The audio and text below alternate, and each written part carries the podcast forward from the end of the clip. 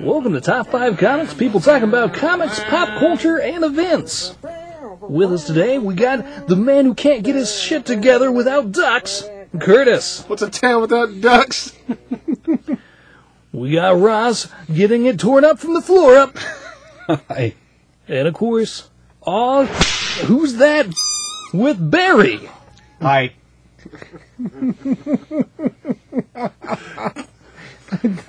L L double E.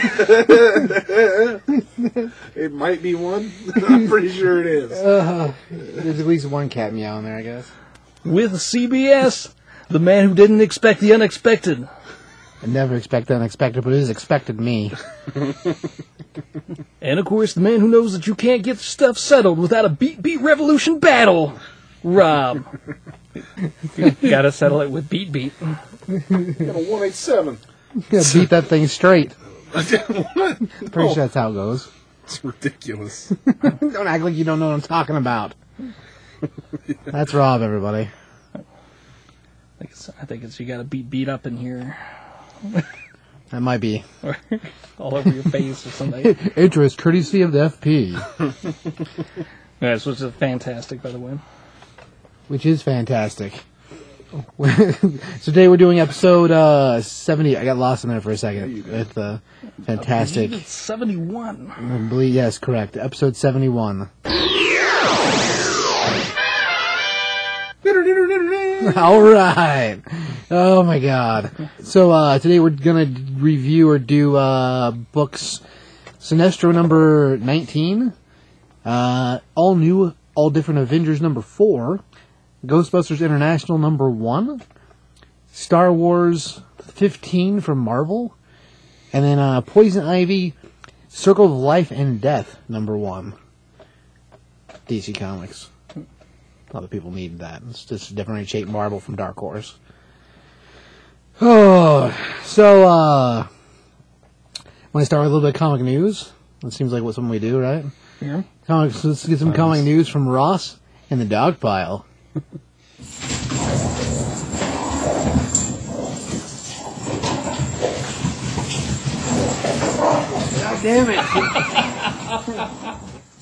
before we even started, I didn't mention this to you guys yet. I was kind of waiting until we did this to mention it, but they just announced a new Justice League animated series Oh, okay. with uh, Mark Hamill as the Joker and Kevin Conroy voicing Batman. Yeah, you mean like an actual like series, series or movie? Like series, series, like animated series. I guess they're going to be 11 minutes though, so they're really short Oh, wow. episodes, but Like the old Looney Tunes. yeah, but it is a full Justice League animated. Hmm. Is it going to be a kitty kind of animation or? It looks like it, but I I don't know because when they have Kevin Conroy and Mark Hamill as like their voices, Yeah, you that's think pretty that's big. they're aiming it at the people that know that they would be voicing it. The kids like people. That's true. Hmm. Sometimes Have they talked about who Superman? What's the what voice they're gonna go for Superman? I, I I don't know if they've said Superman yet. They did say that uh the guy that was voicing Batman in Brave and the Bold is voicing Booster Gold in it, so we know Mm-hmm. Oh, okay. Booster Gold Wow. is going to be a character. Brave and the Gold. Brave and the Gold. That'd be a cool And Superman, series. Superman is definitely in it, and Wonder Woman's definitely in it. And the promo picture is Batman, Superman, and Wonder Woman. Huh. So I don't know exactly what other characters we're getting in it other than those ones, but it's interesting. I, I've heard rumors for a while now that they were going to do another Justice League animated, but I wasn't sure. I didn't. I wasn't expecting Kevin Conroy and Mark Hamill to both come back for Well, no. because Mark Hamill's like retired from Joker a couple of times now. So Yeah, I Money's good. yeah, I've I've heard now that um, that those reports were kind of like over the top, you know. yeah. That he had said that he, he couldn't do it again anytime soon. More Freaking- than like I'm not going to do it anymore at all. Yeah, I'm sure that turned into Mark Hamill's retiring from the Joker for forever. Oh my god, yeah, the internet's full of just nonsense. Oh, Stephen Mills said he didn't think the Arrow would go nine seasons, and all of a sudden the internet was a flurry with Stephen Mills quitting Hmm. Arrow. That's not what he said. Speaking of, well, Speaking Yeah. of what? I was gonna say, speaking of the internet going crazy, but Oh, okay, go I on. guess that I guess that applies to about everything. But there's been a Suicide Squad trailer since we last had a podcast. Too. That's very true. A, a new one, the second one. Did they have one before that one? Yeah, they did. Oh, I don't even remember the first one. You're better off. It doesn't have the Joker until like the last second, and I think that's what everybody's excited for. At least I am, is for the Joker. And Are you excited for the Joker though in the Suicide Squad? Yeah, I think he looks awesome. Huh. I think he's like the meth addict of the Jokers. Well, yeah, he definitely is. Looks like it. Yeah. I, I just don't see where he fits into the Suicide Squad. I think he's gonna be the villain. I think so too. Yeah, I don't think there's any way he'll be tied in other than that. Unless he's just tied in with Harley Quinn the whole time and they're making him to be a bigger thing than he actually is with the Sorry, dude. That's it.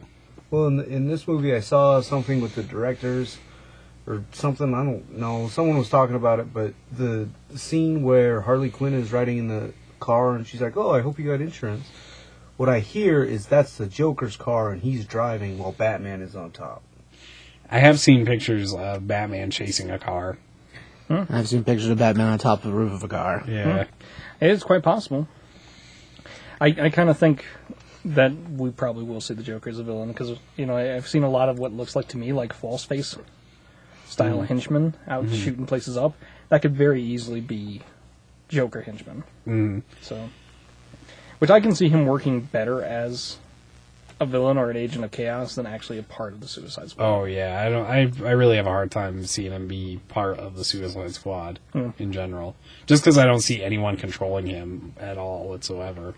And if they think they do, then he's probably already got a plan to take over the whole thing. Yeah, I've also heard rumors that the Enchantress might actually be one of the villains. in it, Yeah, that's too. what I've heard too. So that could be. Or it could be one of those things where it's like the Joker's a villain throughout the whole thing, and at the end he decides to team up with the Suicide Squad, leading us to believe that there's going to be a number two. well, that's always a possibility as well. Do you think that that's the Enchantress or is it Black Alice? It's the Enchantress. Yeah. Yeah. Okay, She has a similar look just because the way the hair is, but yeah, it's, it's the Enchantress. They call it the Pooh Side Squad. I don't think that's the same thing. it is to me. Oh, What's Wow. really funny about this to me is we're gonna have two movies that aren't single Batman movies with Batman in them before we actually get a Batman movie with this new Batman. all the better, Ross. It's kind of crazy. It's kind of like a reverse Marvel almost. It seems like to me. Well, that's the whole plan for the Justice League, man.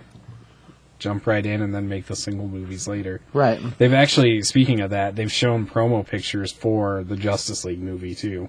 Really. Not just Batman v Superman, but they've shown one with Wonder Woman, Aquaman, Batman, Superman, Cyborg, and the Flash. I'll be damned. And the, All them, all those characters are supposed to appear in, in S- Superman vs. Batman. So uh, it could very well be from there. But as far as the promo is concerned, there is talk. Like at this point, they're already starting to do Wonder Woman movie stuff. So oh yeah, this actually Maybe. showed up. I guess uh, they did a promo video before. I don't remember if it was the Flash or Arrow, like a whole thirty-minute promo thing with uh, Jeff Johns coming out and talking about the movies. Right. And that was an actual promo of the Justice League movie I'll be damned. for way before that. I mean, yeah, you're right. Wonder Woman is supposedly a prequel that takes place in uh, World War One Right, era. like a period movie, kind of like Captain America's movie. Yeah, and and we've they haven't shown a lot about Aquaman, but they've shown pieces of uh, Aquaman promo art too. As, as much as I hate it because I want them to be able to stand alone, I don't know. The more I talk to people, the more I think maybe maybe these films have to go this way. I think that it makes them bigger than they actually are. Yeah, but I agree with you. Because I want Cyborg to have his own film before Justice League, and I want you know Aquaman to have his own film. But I think if they don't come off and really show off in Batman versus Superman, people aren't going to go see them. Yeah, yeah, I agree. Um, another, it's not really a comic book related movie, but they announced a sequel kind of to Cloverfield. We're at the 10 Cloverfield Lane. and that's really crazy because they announced it and it comes out in March. Okay. Like movies don't get announced that late before they come out. Generally usually. speaking, no. well, I, I honestly, guys, full disclosure, who liked Cloverfield? I like it. I, enjoyed it. a I, little I bit. did too. It's alright. Hated it. Eight millimeter. Is that what it was called? What was that other one? Mm-hmm. No, No, eight that- millimeter that is, is a totally different. Super eight. Super eight. That was a different movie I altogether. know, but it was so was eight millimeter. it was by the same dude, right? G.G. Yeah. Abrams. Yeah. Uh, yes, Abrams did do both. They were kind of similar. He didn't do Super eight. Super eight had the cage in it. But that's all right. You're thinking 8 millimeter. Whatever it is. No, Super 8. Super, Super 8 8 was monster. J.J. Abrams, too. Yeah. Well, even with Nick, look, with No, Nick No, Cage no, wasn't in no. that one. Oh. Super 8's a Nick different Cage movie was than Uh, eight in. millimeter. Ah, okay. Yes. Eight, what did I say? we're ruining everything. now. Nothing. Move on. Let's move No. on. G- yeah. I he- don't remember my point. Su- Super 8 and Cloverfield both shot by J.J. Abrams. And they had a similar feel to them, and they had a similar structure and story. True. It was a similar the monster. the monster wasn't seen 100 percent of the time. Right. The focus was more around the characters. So not I the- think Cloverfield was just his. I don't, I don't know how to explain it, but it's not his. This is what I want to make. I want to make Super Eight, Oh, like a tre- testing ground. something like that. Okay. That's what I think it was because I mean he, JJ was fairly unknown at that time, just more in TV Right. stuff. So, um, yeah, I don't know. I'm stupid. This Thanks for watching. this trailer, too, it, it looks totally different. It's not a camera, like hand camera. Yeah, shot. it's more like uh, uh, I don't know, more like, I don't know, More like a real movie? more like a prison. No, well, well, I mean, yes, The w- yeah, not the best description. It's more like a uh, hiding from a fallout kind of movie. Does that make sense? No, I need to cut that out of there because that doesn't make any sense at all. Hi- Stop. hiding from a fallout. Explain. Have you seen the trailer? Explain. No, no. Okay, so John Goodman is one of the characters. John in Goodman is in it. Yeah, Yes. he's like the main character, actually. I may not have to watch that now. It. No. He, he- well, it looks good. And It John does. looks pretty good. He does, he's, he's lasted a long way. I don't know. I liked him in Old Brother Where Art Thou. That was about it. Wow, that was Oh, pretty good, Mm. yeah. Um, but yeah, it, it's him and then a girl and a, I want to say girl and boy Mm. living like a fallout shelter. oh boy. Well, No, that's guy what and it is, girl. basically. You know, honestly, I didn't even connect that that was a Cloverfield thing. No. I, I actually built that up as more like a weird suspense thing. Like, oh, is it okay to go outside or not? I don't know. Yeah. But that's because I, I didn't really pay attention to the trailers. I watched them, but I didn't. know. Maybe they didn't want to step in monster poop. Well, that's understandable. Have you seen the size of it? Terrible, that thing was supposed to be the baby. That's not a peanut. Oh. right? It's a skull. oh man. I haven't. What am I getting confused with? Is Cloverfield the one with the plants that kill everybody, or is No, that something else? uh, Cloverfield Attack of the is Killer Tomatoes. basically like a handheld camera, and there's an, a, a giant monster like assaulting the It's a Oh, found city. footage But movie. it's all it's all through the, the handheld camera. Yeah, I haven't watched that. Okay. I watched the one where the plants kill everybody. Okay, so you're talking about the happening. The Happening. That's what I'm thinking. What's Yeah. happening? I, I think everybody thinks Oh, probably I've never seen that. that you, you're better off. Marky Mark's great and everything. Shut up. Uh, this one was a bad choice. Marky does not. ma- and You know what? I, I concede this point. I, uh, Marky Mark picks a lot of great films to be in. To tell you the truth, it's hard to find films that he's bad in, and it's not necessarily that he's bad in it, as much as that he just picked a bad film. Mm-hmm. This was a bad film. yeah. yeah, There's that. It's before uh, M Night Shyamalan was. When people realized that M Night Shyamalan didn't know what he was doing. Oh, no, it was after. Signs was a good movie. Everybody knew. Yeah. So was The Sixth Sense. Yeah, I didn't watch that one. that's a good one. You should a good watch one. I watched The Village 2 in theaters. Yeah. Or The Village 1 in theaters. Billy's choose a different movie. that one. yeah, when he got to the village, I think that's where he started falling off. I think by the happening, everybody knew there was a mistake. What's happening? Um, I think that's a show, isn't it? Than it used to be. No, go on. now, I, I do have one more question though before we get too far down the lane for Cloverfield. Okay. All right, was liking Cloverfield more about finding out later what was going on than actually watching the film? Full disclosure, Yeah. I don't remember the movie that well, but I remember liking it at the time. Okay. So I have no idea what really happened in that movie. All right. I think. I, I know Chris Pine was in it, wasn't he? Oh, I don't couldn't know. tell you who was in it at all. I think it was Chris Pine. I just don't remember it that well. It wasn't that good of a movie, but it wasn't uh, dinosaur dung. There was there was a pine tree in it. So, like, at least one somewhere, maybe. It, it's one of those movies that you ha- put it on for background if you're doing something else. If you're on your phone or watching something else. You put it on for background. I don't. I, I watch I I, think watch you're- Cloverfield when I'm watching other things on TV. You're you're losing footing there, man. It's I'm just not. saying it's not. It wasn't terrible that I remember, You remember liking it at the time, and it didn't hold. but you. I don't want to watch it again. Right, understandable. You know what I mean? I, I mean, I there's remember movies that I've turned on and shut off, even as background noise, because it's so stupid. Mm, okay. you do have a Like catalog. episode one, two, three. You know, Take that. What? One, two, three. Star Wars. Oh, Bob. what do you okay. mean episode what? it's all right. We, this happens between us a lot. Man, I, I could have been I anything. think he hates me, but it's okay. I thought you were talking about the uh, Lord of the Rings trilogy. what? they don't call it that way. What? You shut up over there, Mister.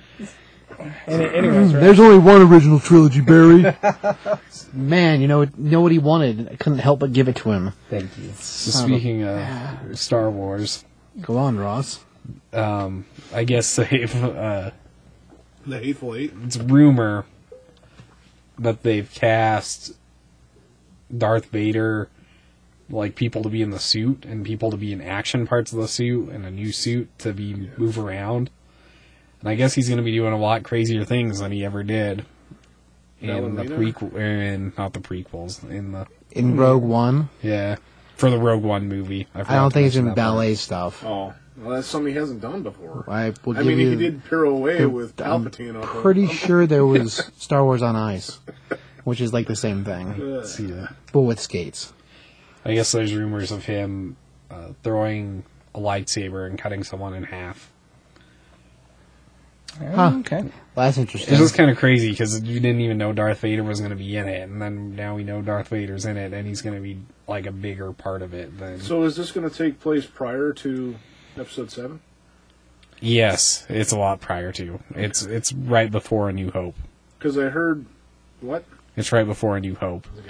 What was I going to say? I don't know. Something worse. Probably something important. No, coming from me, it's probably not. Well, you had heard something about the time that Rogue was going to be coming out. Yes, I thought it was going to be Poe Dameron. No. They are making a Poe Dameron comic, Maybe It's that's coming why out I'm in the getting near future. crossed up. maybe. Who's going to be head of Rogue One? I don't know. As, as far as we know, it's going to be a completely expendable cast. It's not going to be Wedge Antilles. Probably not, because He might show up, but we, we may learn the sacrifice of the Boffins. I don't even care about them. I guess uh, you will after this I film. just want Wedge around. I guess Alan Tudyk, however you say his name, That's right. Is it? Okay. I guess he's playing the droid in the movie, and it's supposed to be like the coolest droid we've ever seen in any of the movies. I'm just saying something because BB 8 was pretty awesome. Well, if Alan Tudyk's doing the voice for it, that's pretty cool. I guess he's doing the voice and they're motion capturing him and everything for it, so.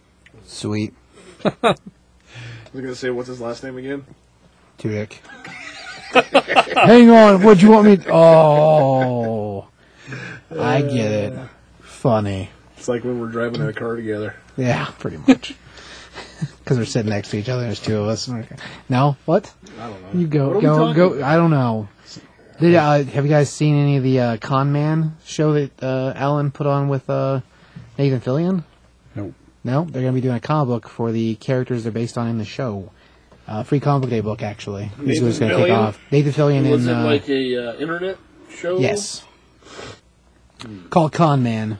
It's about a guy that was in a sci-fi slash TV or sci-fi TV show that is now not a active TV show and goes to comic cons to sign pictures. So it's real life. pretty much, pretty much is real life. Okay. And uh, uh, they're going to be making a comic book as an offshoot from the show that they were on in the show. So that Oh, they're makes gonna make sense. a comic book about a Comic Con goer. No, they're making a comic book about the so like, in a way that can make it a lot easier to make sense. So if Spock, who was on Star Trek, Leonard Nimoy, had a comic book made about Star Trek, that's what it would be. Except Star Trek did have a comic book. That doesn't help at all. So it's like it's like the character he's playing. character in he's playing in the show. So Leonard Nimoy. So Leonard Nimoy would have a comic book made about the character he played in the show. It's So- just like Star Trek, really. It'd be like if Leonard Nimoy had a Star Trek comic made, is what he's saying. That he Yes. wrote and No. Y- yeah, I guess. I don't know. It doesn't make sense to me. Okay. so, the character who is now just a con guy, right? His old show that he's important for, that's what the comics are going to be about. Yes. They're going to be about the show. It's That he's famous comic for. book about a fake show that never existed that's inside the other show. So Galaxy Quest? Yes. Yeah, there you go. Pretty much. Because it has a comic book also. Huh. The triple win. Yep. Giant circle. Free comic day. Look for it, folks. All right. That's, I know. That's the worst. Beat it into the ground, mister. I didn't try. It just Ah, happened. whatever. Just happened. Ross News. Yeah, there's a couple more crazy things. DC hasn't officially announced this, but Jim Lee and Jeff Johns have been talking about this and making their profile pictures. I don't think that's, no. And they're calling it DC Rebirth. Oh my god, that sounds terrible. Yep. Oh, why can't they say reborn? I don't know. We I don't know if it's uh It's not as messy. That sounds disgusting. oh, welcome to the party, Barry. Well, now your uh, now your idea of the baby sounds even more plausible. Yeah. Actually, I mean, really, Just gonna be a picture of that baby from 2001. Oh man, no. Tell me no. So, so what is this? Is this? Is We this- don't totally know what. no it one is. knows yet, but a lot of people freaked out when they said it and thought that DC was restarting everything again. Remember how we said the internet's stupid? Yeah. Yeah, Well, I mean, I, it sounds plausible that that's what they're doing. I guess uh, since then, Ethan Van Sciver, Skiver has been confirmed to be doing some sort of art for it too. So that leads me to believe that it's a single book, It'll not be eight issues probably. yeah, With him doing the art. yeah. Well, that sounds a lot more l- likable than the other option. Wait a minute. What is Jim Lee doing if he's not doing the art? He's uh, He didn't write things. He's head up in DC. Yeah, he just changed his profile picture and has been talking about Oh, it. But he, he hasn't necessarily said he's involved in the project. Jim, you change your profile picture. That's your job now. But he did. Jim Lee did do something else crazy recently. Oh, this is what I was hoping for. Go on, Ross. They've announced a reworked Hanna Barbera line of comics for DC, and Jim Lee has redesigned Scooby Doo as Scooby Apocalypse. Great, Awesome. great. So Daphne's gonna be running around in a thong. Awesome. Double awesome. That's that's actually not what it looks like at all. Mystery but Machine's not gonna be the Mystery Machine. It does look an aw- There's no mystery to it. it does look an awful lot like Wildstorm. the mystery stuff, was what though. was inside the van and how it kept Hey, running. you know what we need for you know what we need for Shaggy? He needs tattoos all over the damn place. No. That'll make him a, a, a new hipster, and he could put beard oil in You mean mustache oil? I pipe. and shave his shave his eyebrows. think that's a little too much with the. Oh man, I don't see why not. Although people will probably have higher colors. I thought you were just making that up. No, he No, really has that's a beard. totally and it, yeah. a mustache. He does have a weird beard. He looks like yeah. a, a modern mountain man. That's a. Oh, shut up. I'm hoping It's like he drinks Starbucks and writes a play and Yeah, I'm a writer. yeah. Makes his computer Have you to ever write got and every- paid to write? No, but I'm a writer. right. Where'd you find your script? At the bottom of the bottle? Yay! they're saying that even though they Cracker look Jack box. even though they look different, they're still going to have a lot of the same character traits that they had. But is the before. art style going to be that style now? Are they going to bring it into uh, an actual looking like comic book instead of the old Hanna Barbera? Yeah. it's- Yes, it's- the it's comic updated art the style. comic So it's books are going Archie to look thing. like that. Yeah, Pretty much, yeah. Ah, dang it! which that that one's the most extreme of But the you were options. talking about Space Quest. yeah, they're doing a couple more. One of them is Space Quest, and that one is being written by Jeff, Parker? Parker. and art by Doc Shaner. yep. And And- Jeff Parker from Skull, um, Skull Racer or Skull? No, no, Jeff Parker, the author for Aquaman. Oh, and Superman, Flash okay. Gordon. Flash and- Gordon. Okay, Mm. Batman so I think somebody else. 66. King's Watch. Yes. Okay. Cool. Okay. And Doc Shaner from that same Flash Gordon series, so they're teaming up again. Oh, all right. And So- Shaner also did the Shazam thing for Convergence. Yeah. That one looks really cool because it's supposed to be a team up book of Johnny Quest and basically every other action Hanna-Barbera cartoon they ever did. So Birdman, Space Ghost, the Herculoids. Oh, this makes me want to read it. It, it looks really, really cool. the couple pictures they put out for it look cool. I don't think that's the art that's going to be the story, but there's at least two pictures out, like cover style, look awesome. That that actually that's the artist that's in the. Oh, really? book, I didn't too. realize that. Yeah. That's cool. Huh. And then another really really crazy one that you might like is they're doing. It's called Wacky Race World. This is probably the craziest. Like Scooby Doo was pretty out of control, but it kind of made sense. Right. This one is Wacky Races with vehicles designed by the guy that designed Mad Max Fury Road's vehicles. So the buggy, the Doom buggies, And in Doom. buggies. Doom buggies, Yep. yes. and in a similar setting. So there's cannibals Seriously? and and And it's called Wacky Races. wacky race world. Yep, and it'll have Penelope Pitstop. They said for sure, and Dick Dastardly is for sure in it. I'm hoping that Muttley's in it too. Yeah, because I'd be of that. surprised if he wasn't. You know, Yeah. if Muttley is not on top of the Dick Dastardly mobile with a flaming guitar, I'm gonna be a little let down. And a I, thi- giant, I think he should giant be. mustache out of metal. Yep, he'd be awesome. That'd be awesome. I don't know why his mustache has to be metal. Because it'd be aw- not his, but the car. Oh, the car. would have a Okay. giant mustache out of metal. Okay. And then the last one they announced is Flintstones being drawn by Amanda Connor.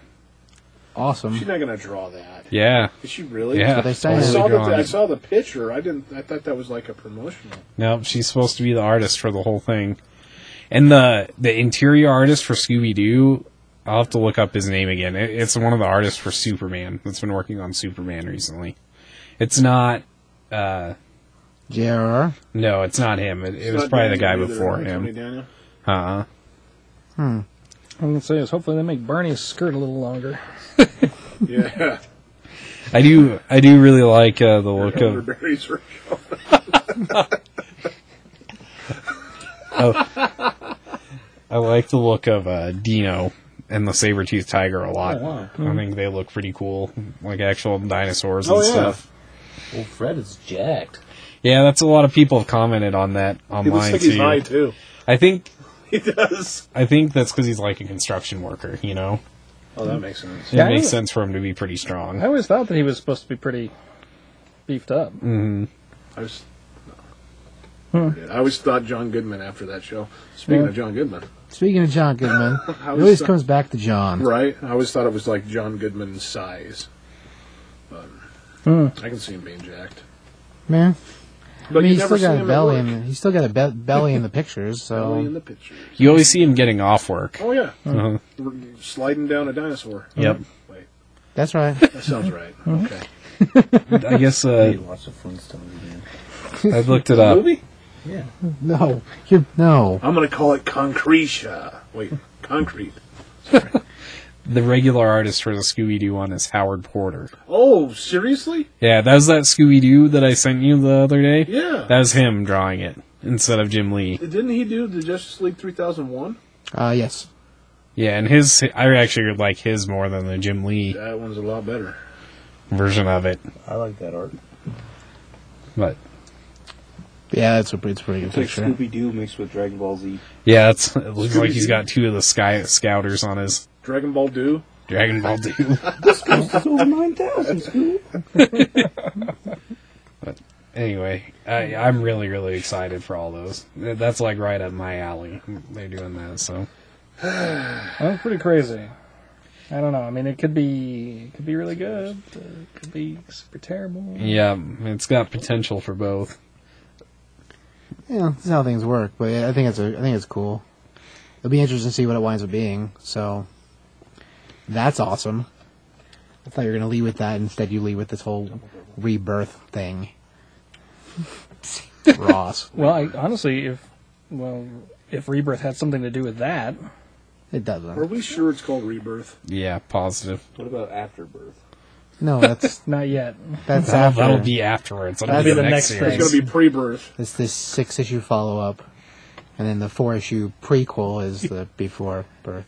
It's a good thing. No That's one enough ever- of that. Good thing no one listens to us for actual facts. And Well, like seventy five percent of what it was said was true. I think uh, all of it was true. We just added more stuff. That's true. So 150 percent of it was crap. Man, we should really not deal in percentages. it sounds terrible. Oh, there was one other thing that that was pretty interesting that we talked about, but Huh. I don't know if it's really news or not. But um, it was about Star Wars, so I think it's relevant. 'Cause we Go were- on. We were talking about how they were changing the script for episode. Um, what was it? Oh, episode eight. Yeah. because it wasn't going to feature some of the characters that they brought out in episode seven. I Yeah. did. I did hear about that. I guess they were going to have a lot of new characters in episode eight, and Apparently since so. the ones in episode seven caught on so well, they decided they were going to rework it to be more about them. Like who? Like the entire main Poe, and cast. Poe Finn, and and Finn. Ray. Poe, Oh, Finn, Ray. Poe Farron. I don't know how to continue that, Poe but I Ray Bin. feel where you were going. Okay. I think it's Poe Ray Finn Akbar. It doesn't sing right. Oh. Crap! It doesn't sing right, Rob. Oh, Oh, Poe, Ray, Yeah. Finn. Ak- Akbar's the hardest note to sing. Perfect. so they reworked the script to bring those characters into it. I guess they were already in it, but they weren't a main focus of the movie. Right? Isn't that questionable what they Are were they going to making? have uh, uh, emo Vader in there? Oh, I'm Have a sure. red? Yeah. I'm sure he's going to keep showing up and everything. Jeez, oh Pete. Awesome. yeah. I don't. I think they learned their lesson. I don't think they're going to kill him off until Stupid man. nine. He is not. uh, go ahead, Rob. I'm sorry. No, it's all right. As- Aside from the actor in the suit, I didn't really have a problem with Kylo Ren. But the to me, the actor embodies that character. And when he takes off his mask, and people are going to be like, "Oh, who it is?" And then it's going to this dumbass looking dude. No offense, Mister Driver. Yeah. I look stupid too. but it, he's not. It, it doesn't have. It doesn't strike fear in you. No. Why are you afraid of this dude? Just because he's got a mask and. Oh, it just pisses me off. I don't think many people have seen him without his mask. You mean in life? You mean in, in the world of Star Yeah. Wars? oh, the Star Wars world. But how okay. skinny he is, that doesn't Yeah. instill fear at all. No. I think movie wise, they've been way better off if they would have left the mask on until the fight with Ray in, in the uh, forest. Because if they would have done it She could've there, cut it off. she could have cut it off. They could have scarred his face. And it would have been. And in the reveal, well, not the reveal that he's no different than her. I mean, age wise, they're so close in age. That reveal would have been really cool. But instead, we get a reveal halfway through the movie, and it's like, really, this is the dude? And then we see him throw a temper tantrum. Pretty much. Yeah. I've said this before, but I'll he's say it again. Man, I love being a turtle. yeah, exactly. Oh, No, he uh he looks a lot like Anakin Skywalker to me. See, I think see that's it. what they were going for is is an Anakin Skywalker look for him. Would that's you- why they made him kind of whiny and have his temper tantrums and which would have been fine. I mean, if they would have revealed him later on in the movie, to where it's more shocking, because we're all expecting some big, oh my god, this is the villain guy. Mm. And if they would have revealed it during that fight that he's just another f- weird kid, I think it would have been a different take from it. Yeah, but he Yeah. punched himself and got more blood. That's fine. He could have been doing that before the mask came That's off. impressive. I don't know if it's impressive or not, but at the same time, it does speak to crazy. I just don't. I don't want to tear down Star Wars right now. It's all right. We'll stop. The uh, the actor himself, though, outside of the movie scene, before he was an actor, he was a Marine. Oh, didn't know that. He's not That's scary at cool. all. No, he's not. And then, like, it shows him like actors before Star Wars, and it shows him like in the Kylo Ren outfit, and it shows him in his boot camp picture, and he has these big old like Ears. big ears Like- yeah, catching reception with that. yeah. I- that that was one of my big things too. Is like change his hair a little bit because he looks exactly the same as he looks in every other film that he's ever been in. But that was the big thing is people were like, no, no, no, those ears. You you got to keep the mane, or his ears are going to make him look like a damn alien. Yeah, I've never seen him in anything prior to this. I don't think. I- he's in a Law and Order SVU episode that I Oh, watched like yeah, the day yeah. ago. He's he's primarily featured in girls. Was he still in satellite feeds or? That's terrible. Girls, the movie. No, the TV show. Oh, okay. Yeah, the long running TV show. So I'm told. There's a show called Girls. Yes. Is it about girls? Yes. Are there any cups involved? not too well, they drink out gross. of cups, I Okay. think. It's just like they drink out of a faucet. See what I mean by the internet being stupid? Yeah, Damn it. yeah. So is Barry. Hey, oh. We call him the Internet. Well, I- not in front of his He's face. a walking. What do they call meme? Meme? Meme? Meme? Walking meme. Yeah. Fucking meme. Oh. That explains the cardboard cutout behind his head. Perfect. No, that's the glory hole that falls. over. Oh. I was entirely confused. So, so confused. glory hole. Oh my gosh. Did you guys see the, not one in uh, there. there was a Kylo Ren, uh, star, the, uh, they did it for Saturday Night Live. It was hilarious. Where Somebody sent that to me that I work with. it's pretty Made funny. me laugh. He was an Yeah. undercover boss. Undercover boss, Kylo He's Ren. going around. It's pretty good. I needed Kylo when he threw me up against the bulkhead or something. Right. I, I knew you. I knew you were him as soon as you said your name was. What was Matt. it? Matt. Hi, my name is Matt. I'm a gyro op, or like a, I, don't can't know remember what what he he was. was. Yeah, I, I knew he was. I knew he was Kylo Ren when he said, "Hi, my name is Matt." It's awesome. It is pretty funny. If you haven't seen it, you should see it. He looked kind of like uh, Napoleon Dynamite. I thought that too. Yeah. Okay, I just thought it right now after you talking. Silly. Oh my god. Okay. Uh, that's enough of that Star Wars nonsense. to I tear her think. down. No. We, well, How maybe. About that fight in the forest, man. Or when she was like locked up and she's like, "You're afraid of me," you know. And I'm like, "Wow, this is dumb." All right, You don't sleep well at night, do That was, that you? was rough right there. Yeah. I, I was a you know a proponent of some of the film as well, and I didn't think that was too bad. Mm. I, it made me mad the way that it was brought out Eh. and the const and the. Uh, no, keep going. I'm done. Maybe we should just do another episode where Curtis destroys the Star Wars. I, I'll be there with a lot of other people. I'm not saying that you'd be by yourself. oh, yeah. yeah, I guess we forgot. There's to definitely say pieces in spoilers. there. If you haven't watched Star Wars now, pfft, Eh, it's been a little while. They've had well, a chance to watch Oh. it. Yeah, at this point, yeah, I mean, it's your own fault. yeah, take that, I haven't everyone. seen it at least twice. Well, I mean, at, least, at least once. See, for guys that don't like it, they've seen it plenty of times. I've seen it twice. There you go. I went in with an open mind the second time though. I, no, I was, I was trying to put out all the crap that Uh, I hated about it. I like how the first time around, he's like, I was super judgmental the first time. I was. Second time, I'm like, You- this, you- this could be okay. You damn well know that when you go into it, you're yeah, yeah, expecting yeah. something. That's true. That's I true. expected something, and I was let down. So I went in at the second time thinking, I'm not going to expect that crap and take it for a, a standalone movie. Sure. Although Han Solo's in it, and I'm like, hey, he's pretty cool.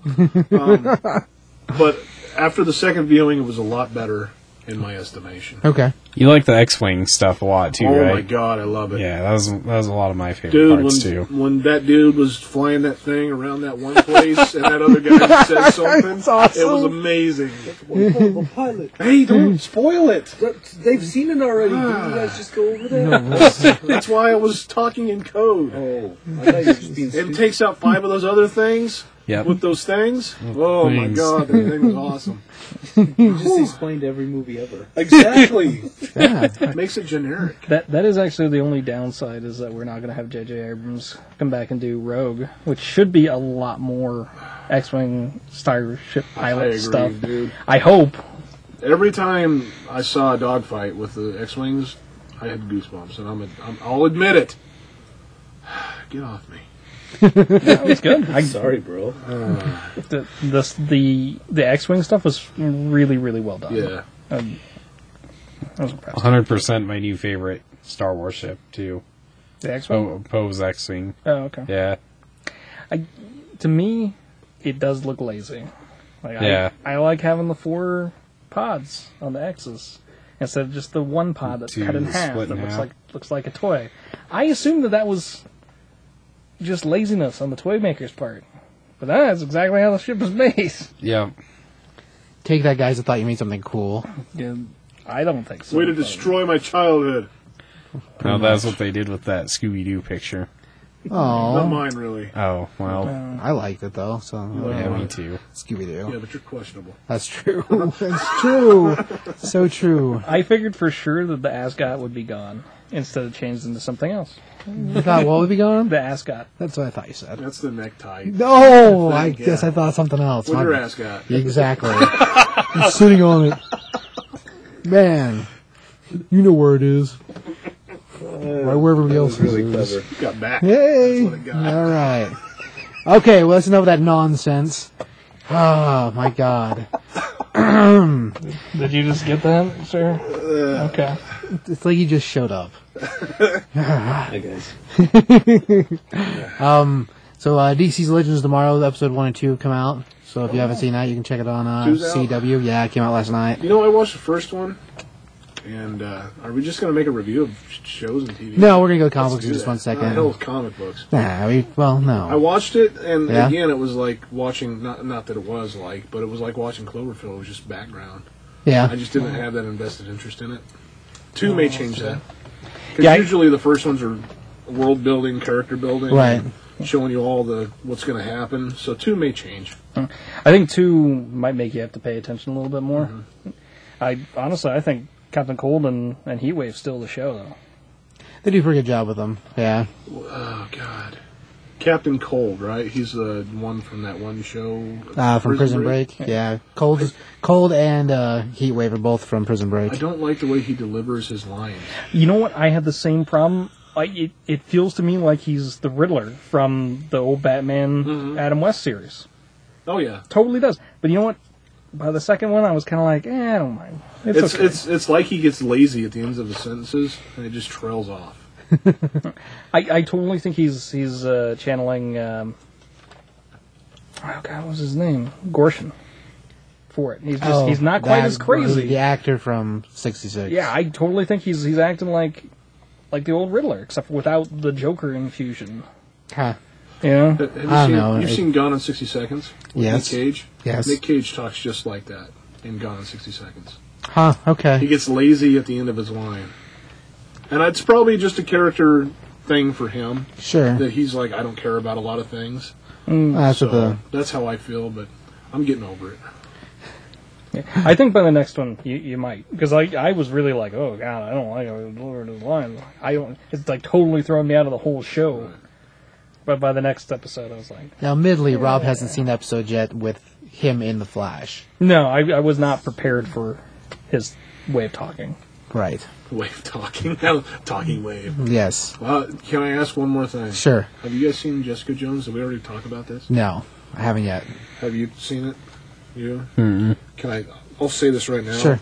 It wasn't for me at all. Really? It's it sucked for me, Wow. Hmm. Oh wow, and I've only seen the first episode. Oh man. I tried watching the second one, couldn't do it. yeah. It was just so. It's not my kind of show. I don't Wow. know what it is. It's weird. That's how I felt about Arrow. And then, Yeah, I can't watch Arrow. and Now, then now Arrow, Arrow is one where you cannot watch the first episode and just and just stop. No, I watched like the whole first season. Really? I Oh, can't wow. Get past it. I I'm Okay. not. I'm the same boat as Barry. Really? I was, and I then like I the Flash. changed. Yeah. Yeah, you you, you, you have to You got- binge watch Arrow season one. You got out of Barry's But- boat. It's uh, yeah. We're gonna need a bigger boat. right. I, I mean, I like the Flash. I love the Flash. I, I've watched it all, but Is it because of the actor? Where when he's talking, he stares off to the side and then looks back. the, the Arrow. He has he has the acting cadence uh, of uh, William Shatner's delivery. That's how I equate it. He acts like William Shatner talks. It's not bad. It's just he'll do this, look away real quick, and then come back to you. I hadn't thought about it that way, but it still doesn't change the fact that I think he's awesome. But can you can you see it? I can see it when you say that. I can see it. okay, so let's stop moving on the books for a minute. Oh my gosh. Just to let you know, there will be spoilers. Why? Cause that's, that's what we Were do. we having a good time? Yeah, well, that's, yeah. That's all that's important. I don't know about that. I'm gonna shake a stick at both of you. Ah, Rosh Roshman tells a story about uh, Sinestro, I'm going to try. It's going to be a really Alright. weird story. number 19. Yep. Number Alright. 19. No, it's not where that. Oh, okay. Sinestro looking over the Earth, where a group of aliens called the Paling have invaded Earth, and the Paling are essentially anti-emotion. Like they want to get rid of everything that has emotion in the universe, basically. Right, completely void, and they manage to transform others like them. That, that, that name makes sense. Yeah, they're the way they're dressed is very. They're like shrouded. They're wearing like a black, almost looks like a black shroud or hood. They have a very monk look to them. Ironically enough, it reminded me a lot of Blackest Night because it was almost a similar. Or Blackest Night was trying to get only death, no emotion. Right, that's true. Uh, you skip to Earth where you see that some of Earth's heroes that you wouldn't expect to be wearing Sinestro rings are wearing them. Ooh, Superman and Wonder Woman. Kind of awesome. Yeah, it's actually really cool, and it talks about how Superman would have the yellow ring because he's an alien, and everyone's scared of the alien. And Wonder Woman's a goddess of war, so it kind of makes sense for her to have. I don't like that. You don't like that they have yellow rings. No, because Superman doesn't instill fear, The new universe No. is slightly but different. he doesn't. He no, he doesn't. Not He doesn't, purposefully. he doesn't have the feeling that he's making people fearful of Mm. him. That's true. Unless you're in the movie where he kills a whole city. Yeah, he doesn't worry about it in there You though. know what either. I mean? I think think I about think new Superman is kind of getting to that point though too, Where he hates everything. where he kind of just destroys things sometimes and isn't paying as much attention to what he's doing. Yeah, maybe. Well, this Maybe. is this is also depowered Superman Yeah, That's from, true. from Truth. And as we go through that series, if you're reading it, he does have to face a lot of things that he doesn't normally face, and it's changed the way that he thinks about things, Mm-hmm. and a little bit of how he thinks about how he did things as Superman. and I don't think that this is necessarily going as a point as he instills fear in everyone, as much as there are certain people that are scared of him because he's an alien with a lot of power, and Wonder Woman's a goddess of war with a lot of power. Right. Uh, it's just more of Sinestro needed recruits, and so he recruited everyone, including Superman and Wonder Woman. That could instill any kind of fear. right, Basically. exactly. Later in the story, you get that they, uh, when he needs more recruits, I guess we'll just keep going through. But he needs more recruits, so he sends out manhunters that have yellow rings powering them. I think Yeah, they have rings inside of them. Like the old manhunters. Yes, that's what they look like. robot. ones? yeah. They're currently yellow colored, but they're being fueled by a yellow lantern ring. and he sends the yellow rings out, and they get everyone. I mean, we talked about Superman and Wonder Woman, and I think this might have actually been the la- end of the last It issue. was. But you get Harley Quinn, Deathstroke, She's recruited. yeah, which they say that she's crazy, and that's why she's recruited. Scarecrow, which is really cool because Scarecrow done that get before. he gets his ring, and he's like, "Oh, I've been waiting for this for so long now," Be- and I guess that was in the last universe. it kind of was, carries but- over though. That that's something that didn't change. Green Lantern and Batman didn't. Yeah. So Black Knight still happened, except for when it applies to certain random characters, like outside, like Eh. Superman stuff. Part of it didn't apply. It kind of it kind of applies basically. You gotta Right. put your blinders on. Yeah. Remember some things, but don't remember Yeah. all of it, but one type of thing. Selective amnesia. And so you, they recruit all of Earth's heroes, or not all of Earth's heroes, sorry. A lot of them. A, a certain group of characters that would instill fear. And I think Harley Quinn is definitely more just like a fan servicey thing than necessarily her actually being one that would, but oh, she she is crazy, and that is scary. They also throw uh, Black Manta in there, I think. Yeah, later in the in the book, he, he calls more recruits, and it gets Black Mana and Constantine and the Demon Etrigan, and what's the other Dead Oh. Man? Yeah, Deadman was Does there. it, does it show their recruitment? Yeah, a little bit. Was there any like, hey, I don't want this? It doesn't go quite that far. It looks more like the rings just kind of put themselves on the characters. I don't think can they refuse them. I think they probably can, but I don't. I don't think it's not quite the same as the Green Lantern series. and It's not kind, not quite the same as Black as Night ones. Uh, I I don't think. I think it's a matter of. Uh, you know, I don't know. That's a good question because there's a point when with Naz, the uh, gray-headed alien one with the tendrils out, off the side of her head, Uh-huh. where she accepts the ring, but didn't know what it was. And then whenever she says, "I'm finally free. I can leave this planet," it's like, well, you're not free, Sinestro. You're you're owned by the Sinestro Corp. And she's like, what the hell is a Sinestro Corp?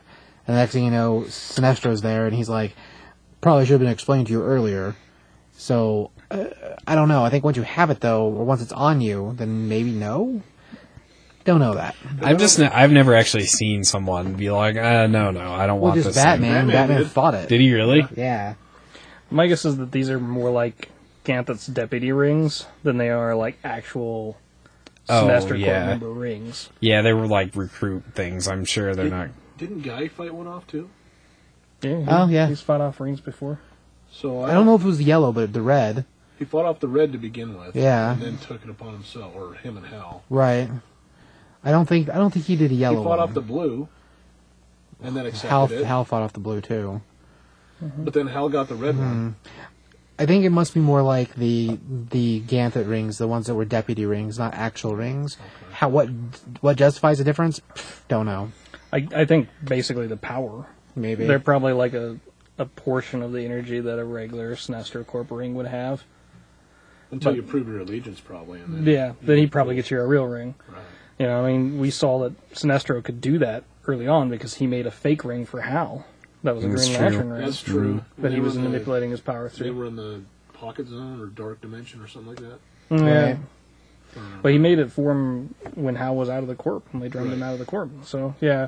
So, I mean, we know that Sinestro can do that, and that there's a certain level to the rings. He booby trapped a bunch of his rings in uh, Godhead Right. and Hmm. made them, like, explode to, you know, let himself off their escape. fingers. So, well, they, they completely exploded. No, enough digression.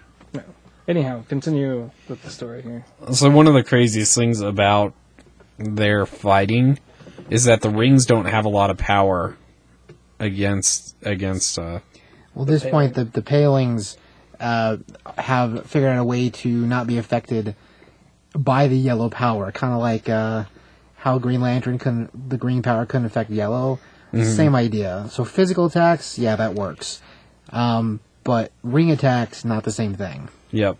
So a lot of them resort to that, resort to using powers they had before they had the yellow ring, or Oh yeah, like the whole time we have, we have there, there's a point where Mongol shows up also, and Mongol has been recruited by the Paling uh, ever since his split with the Yellow Lantern Corps or Sinestro. Yeah. And he's uh, fighting Black Adam, yeah, and Black Adam's like, you know what? If we use physical attacks, and he totally tears one of the Palings in half. is awesome. Freaking Um, awesome. Yeah. Black Adam is one of the first recruits for the Sinestro in the previous issue too. Was he in Which is- Kandahar at that point? Uh, I don't think I so. don't have any idea where he was. He talks about Kandahar, though. Does he? Yeah. Or Kandak? Yeah, I think it's Kandak. But, Yeah. yeah, but yeah, he talks about it. He, he actually made a big deal about it in the previous issue with Wonder Woman. I think that that's really cool because that ties all the way back to Forever Evil. Because him and Sinestro were getting along really well in Forever Evil because they were both trying to protect their own Right. through fear, and it makes sense for him to have the Sinestro Core ring. Oh yeah, for sure. Keep going, Ross. towards the end of this issue, the the whole issue is basically a fight with them trying to save Earth from the paling. Towards the end of this issue, they find out they need more power, and Sinestro has his master plan. And you find out that he's convinced Saint Walker that there is will in fear, and it's made Saint Walker able to power up their yellow rings, like he was able to double the power of Green Lantern rings.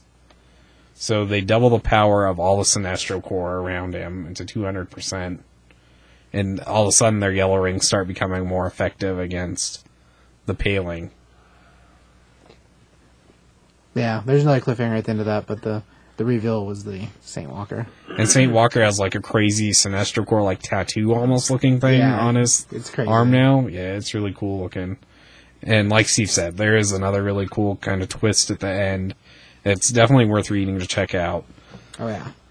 Uh, Mr. Ross, you got a score for that book? Yeah, I'd probably give this one a three and a half out of five. It has really good art, and giving all of the different villains and heroes rings is kind of a cheap way to bring people in to read it. I think, but it totally worked. I've read it just because of that, and I enjoyed it. So Right, right.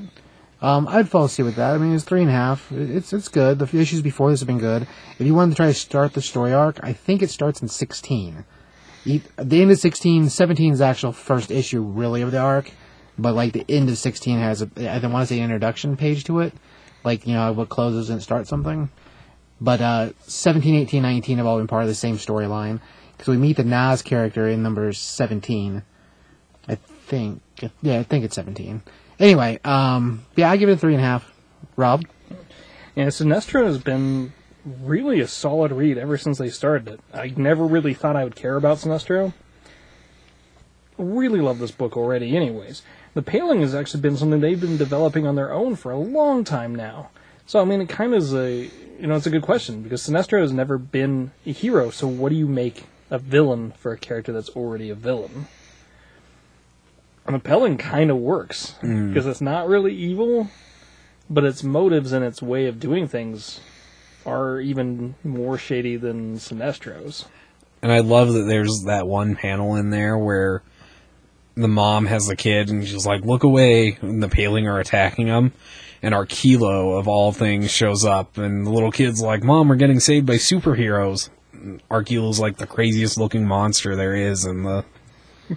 Hell, is a Sinestro It was Corps. a pretty cool scene, actually. Yeah. So I, I've really enjoyed Sinestro. I'd, I'd probably give it, I'd probably give it a four actually. So Miss Curtis. How long has uh, Natu been part of the Sinestro Corps? His daughter. she's been there for Towards the start of the Sinestro book. Yeah, I'd say probably like the last eight to nine issues. So she's been there for a little while now. It's getting off topic, but why did she join him? She was fighting against him and all he- that he did.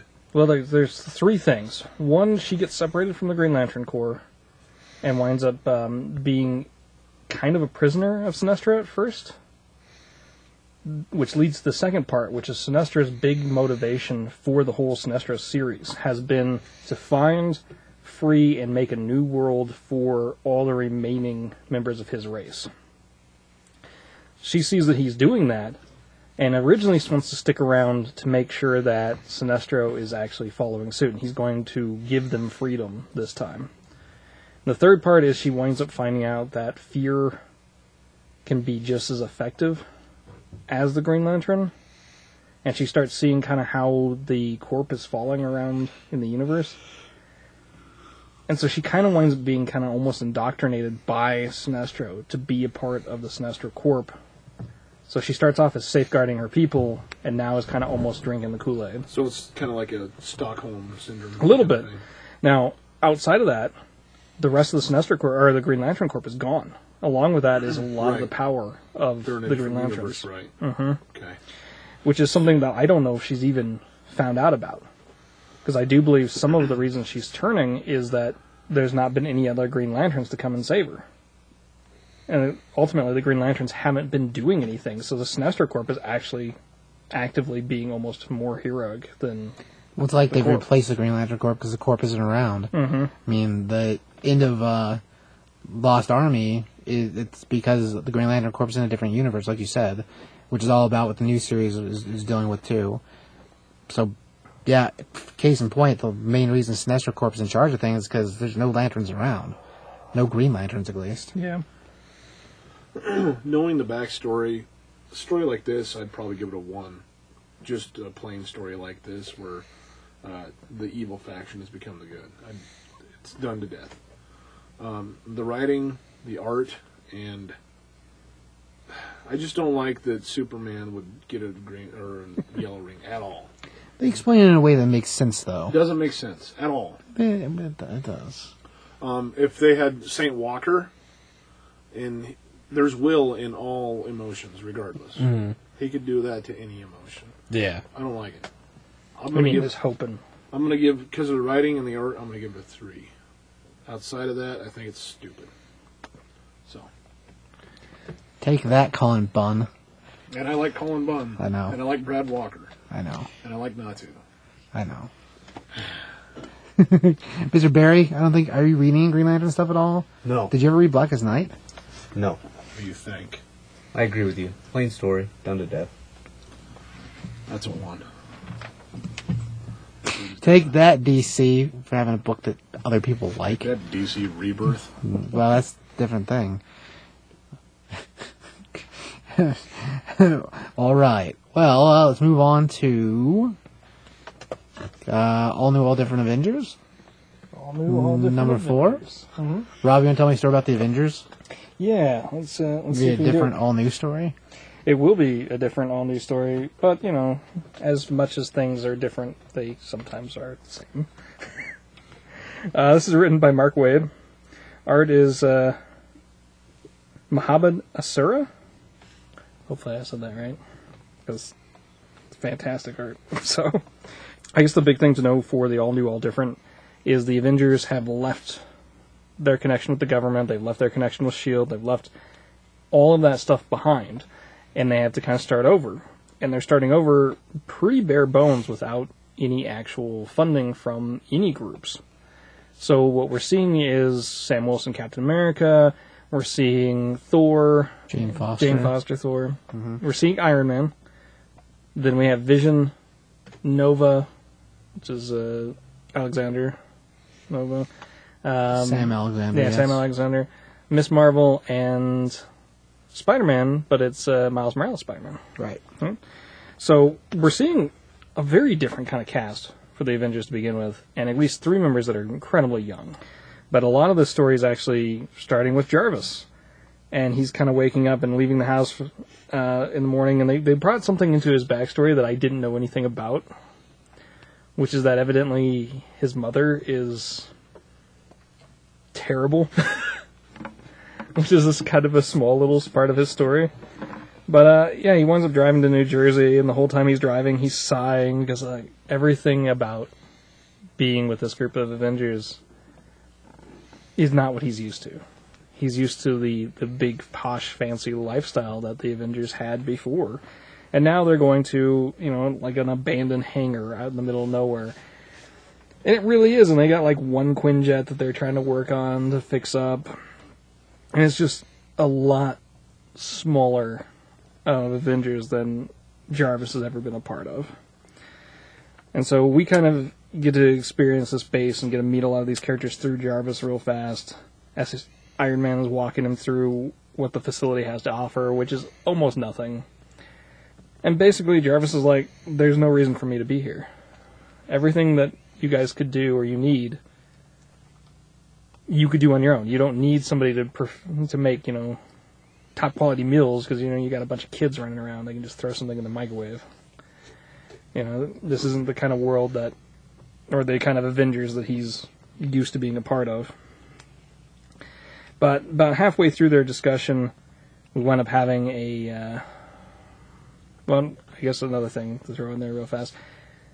Everybody is learning to live with each other, kind of in this in this team and so there is a lot of like uh, separation of who everyone is. Like nobody really quite trusts who Thor is yet, and really knows how to react around her. The other part is, of course, we're dealing with Vision, who's completely erased all of his emotions, and so he a lot of times says things that if he had his emotions, he probably wouldn't say. He wouldn't say. There's a point where they're all fighting in one of the issues, and Captain America's like, "Oh, we don't listen to whoever yells the loudest. We we make decisions based on what you know we think is right."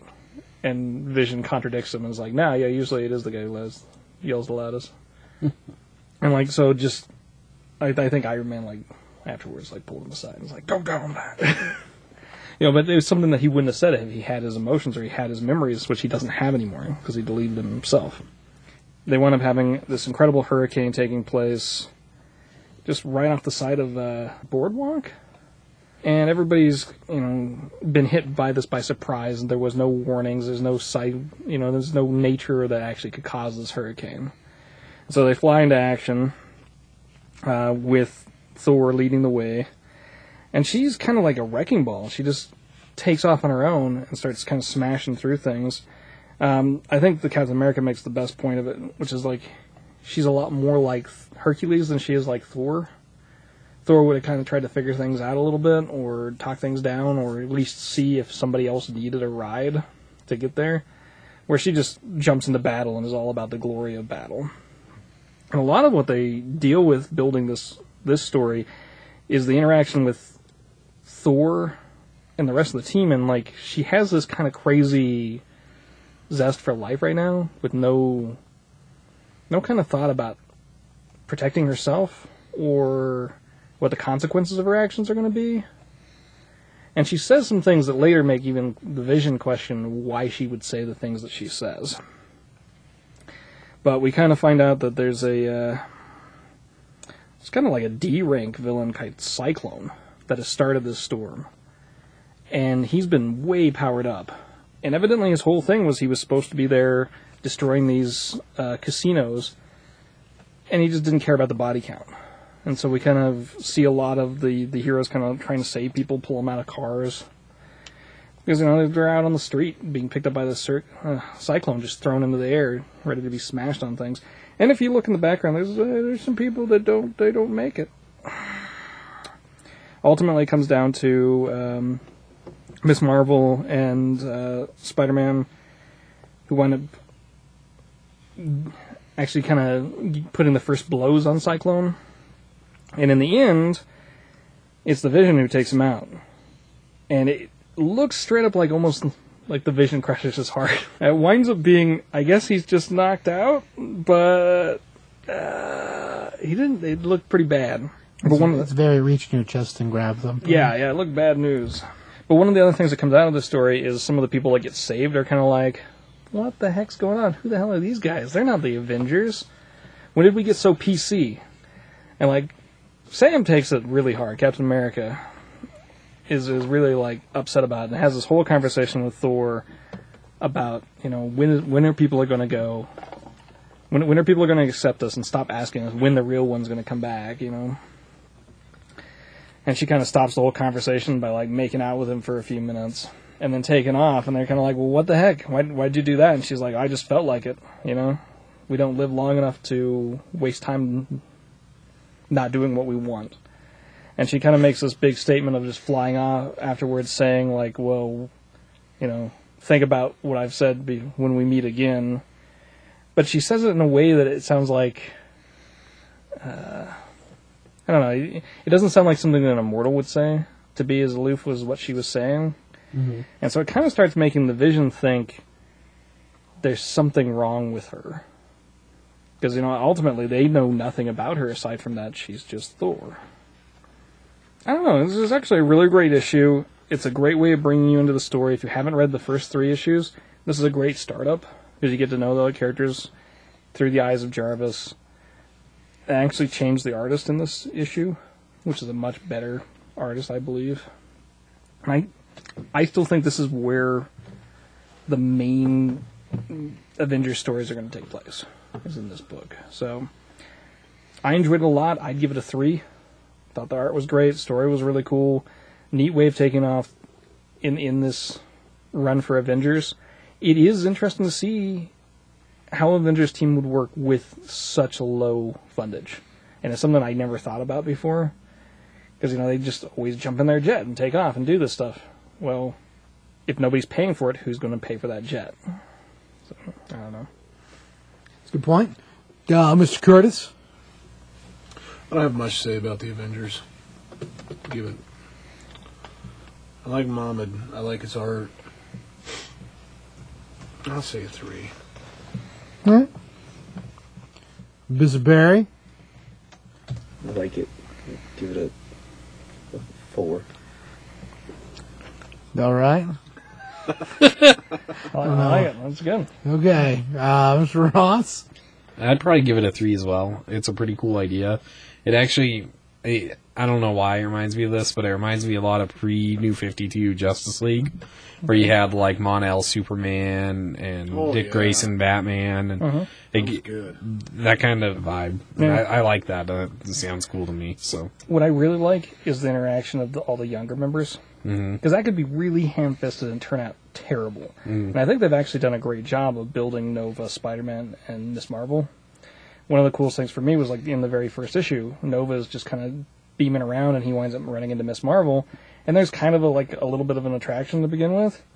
But he like he immediately is like, "Oh yeah, I'm Sam," and yada yada, and starts telling her a little bit of his past, and she's like, "I'm not gonna tell you my identity. Are you crazy?" that's funny. And he's like, "Yeah, I didn't tell you mine either. It was totally a made up name to see if you would do it."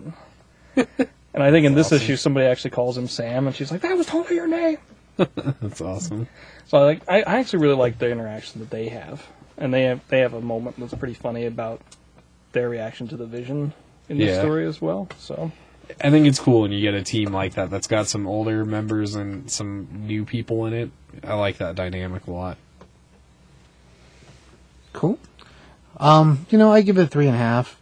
I mean, the art, art's still, the art's good. Um, story wise, I think if you read any of the uh, female Thor stuff, you already know what the problem is. And like her activity is not that hard for us to understand as readers.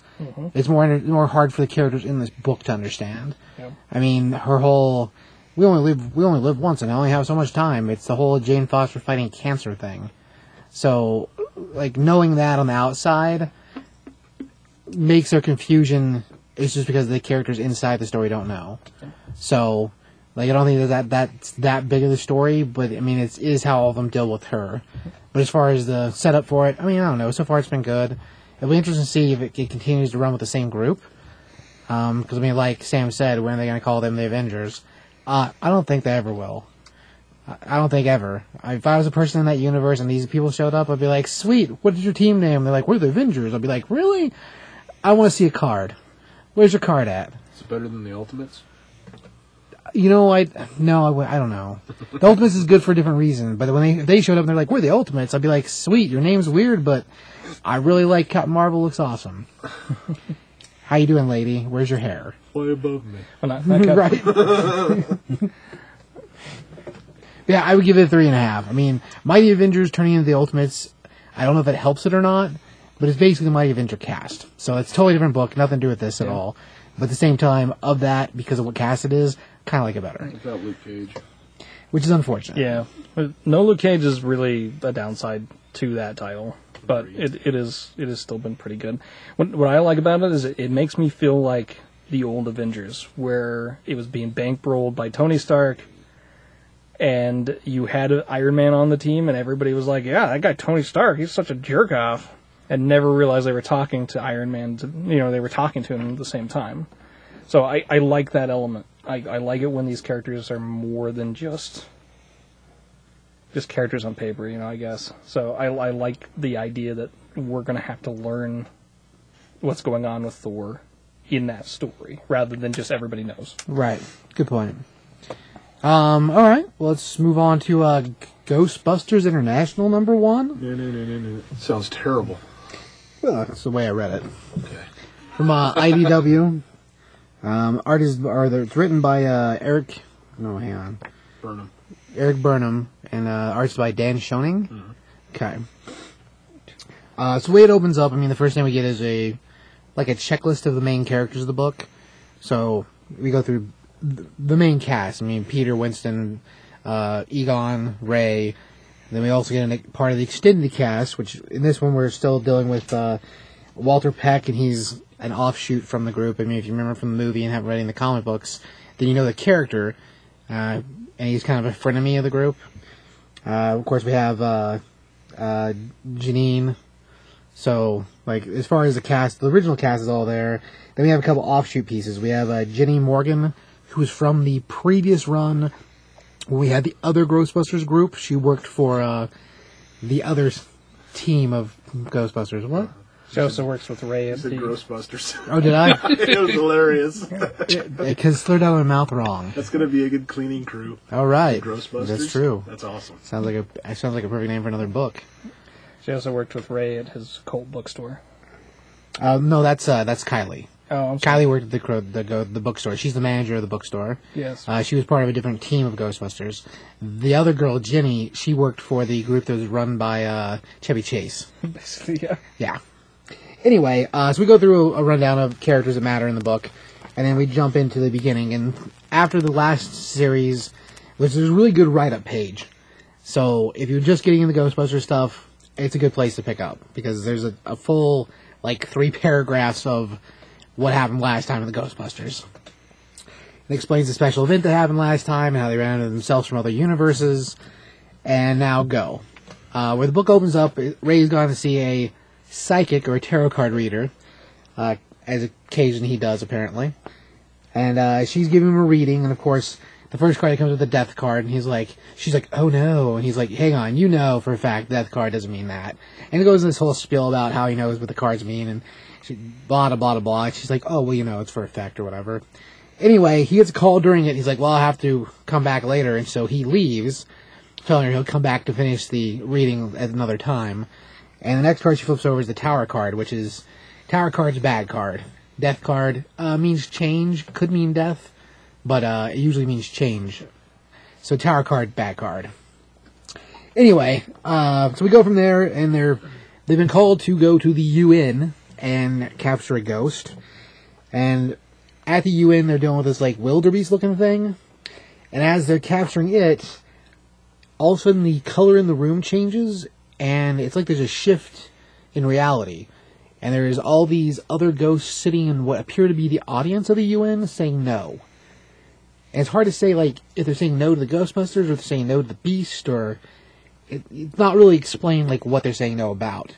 Anyway, eventually the boys catch the Beast, and when that happens, of course, reality shifts back to normal, and uh, all the people in the audience are gone, and they haven't done anything about them.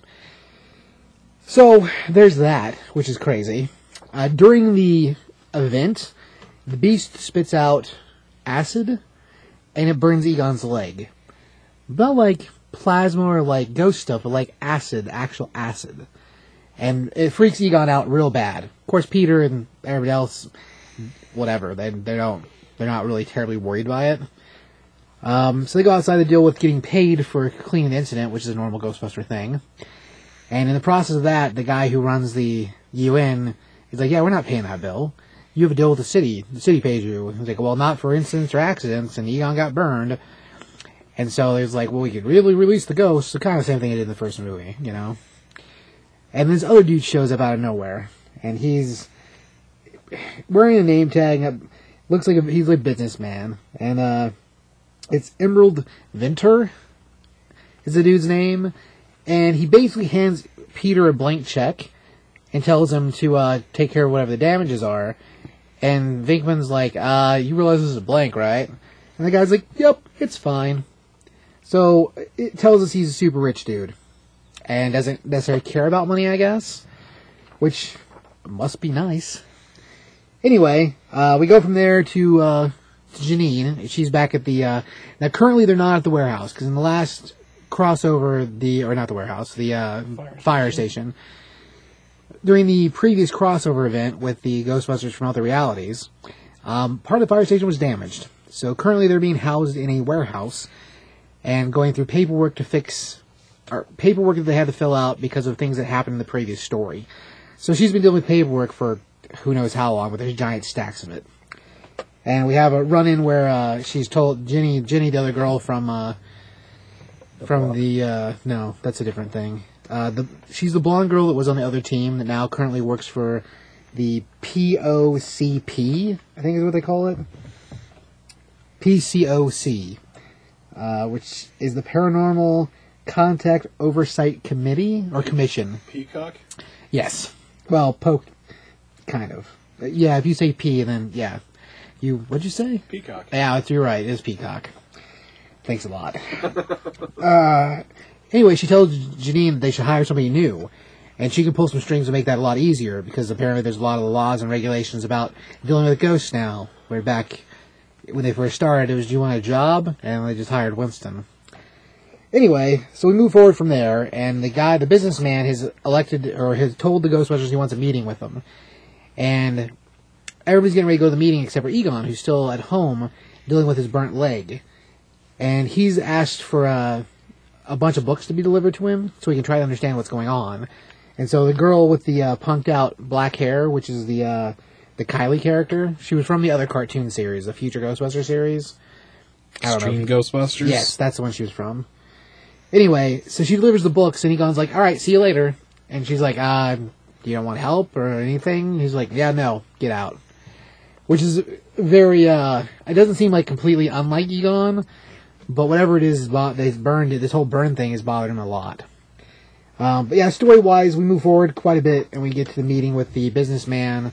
And there's a clutch at the end of the, the meeting, which is what we'll leave the hook on, I guess because it's a pretty big deal hook if you're a Ghostbusters fan. Because up to this point, the Ghostbusters, they're their own entity. They've just made a deal with the city to have certain things covered in certain laws, avoided being problems because of what they do. So their whole deal with the city is very subject. Uh, we do talk a little bit about the other group. There's another group in another city of that's their offshoot group, which I don't think I don't know if it's a nod to the movie that's going to come out with the girl Ghostbusters or what it is because I, I haven't read enough Ghostbusters to know what team they're talking about, but they're talking about another team in another city, so it makes me wonder if that's what it was. Yeah, they. Um, I think a while back they they did a whole storyline where they franchised out, and so there's Right, another that's what it is. Ghostbusters franchise out there. Yeah, it's the other group. Um, as far as book, like I, I give it a three and a half. I mean, it's fun. Uh, it's cool revisiting the characters. This particular artist is fun to, to read because he's- he makes everything look. I don't know. It looks really. It looks like a fun book. Um, as far as stories for Ghostbusters, I mean, I don't know. If you like the Ghostbusters, I think you probably like it. Everybody seems to be fairly true to uh, what they're doing. I don't think nobody comes off weird. I mean, as far as the writing's concerned, it seems very fit.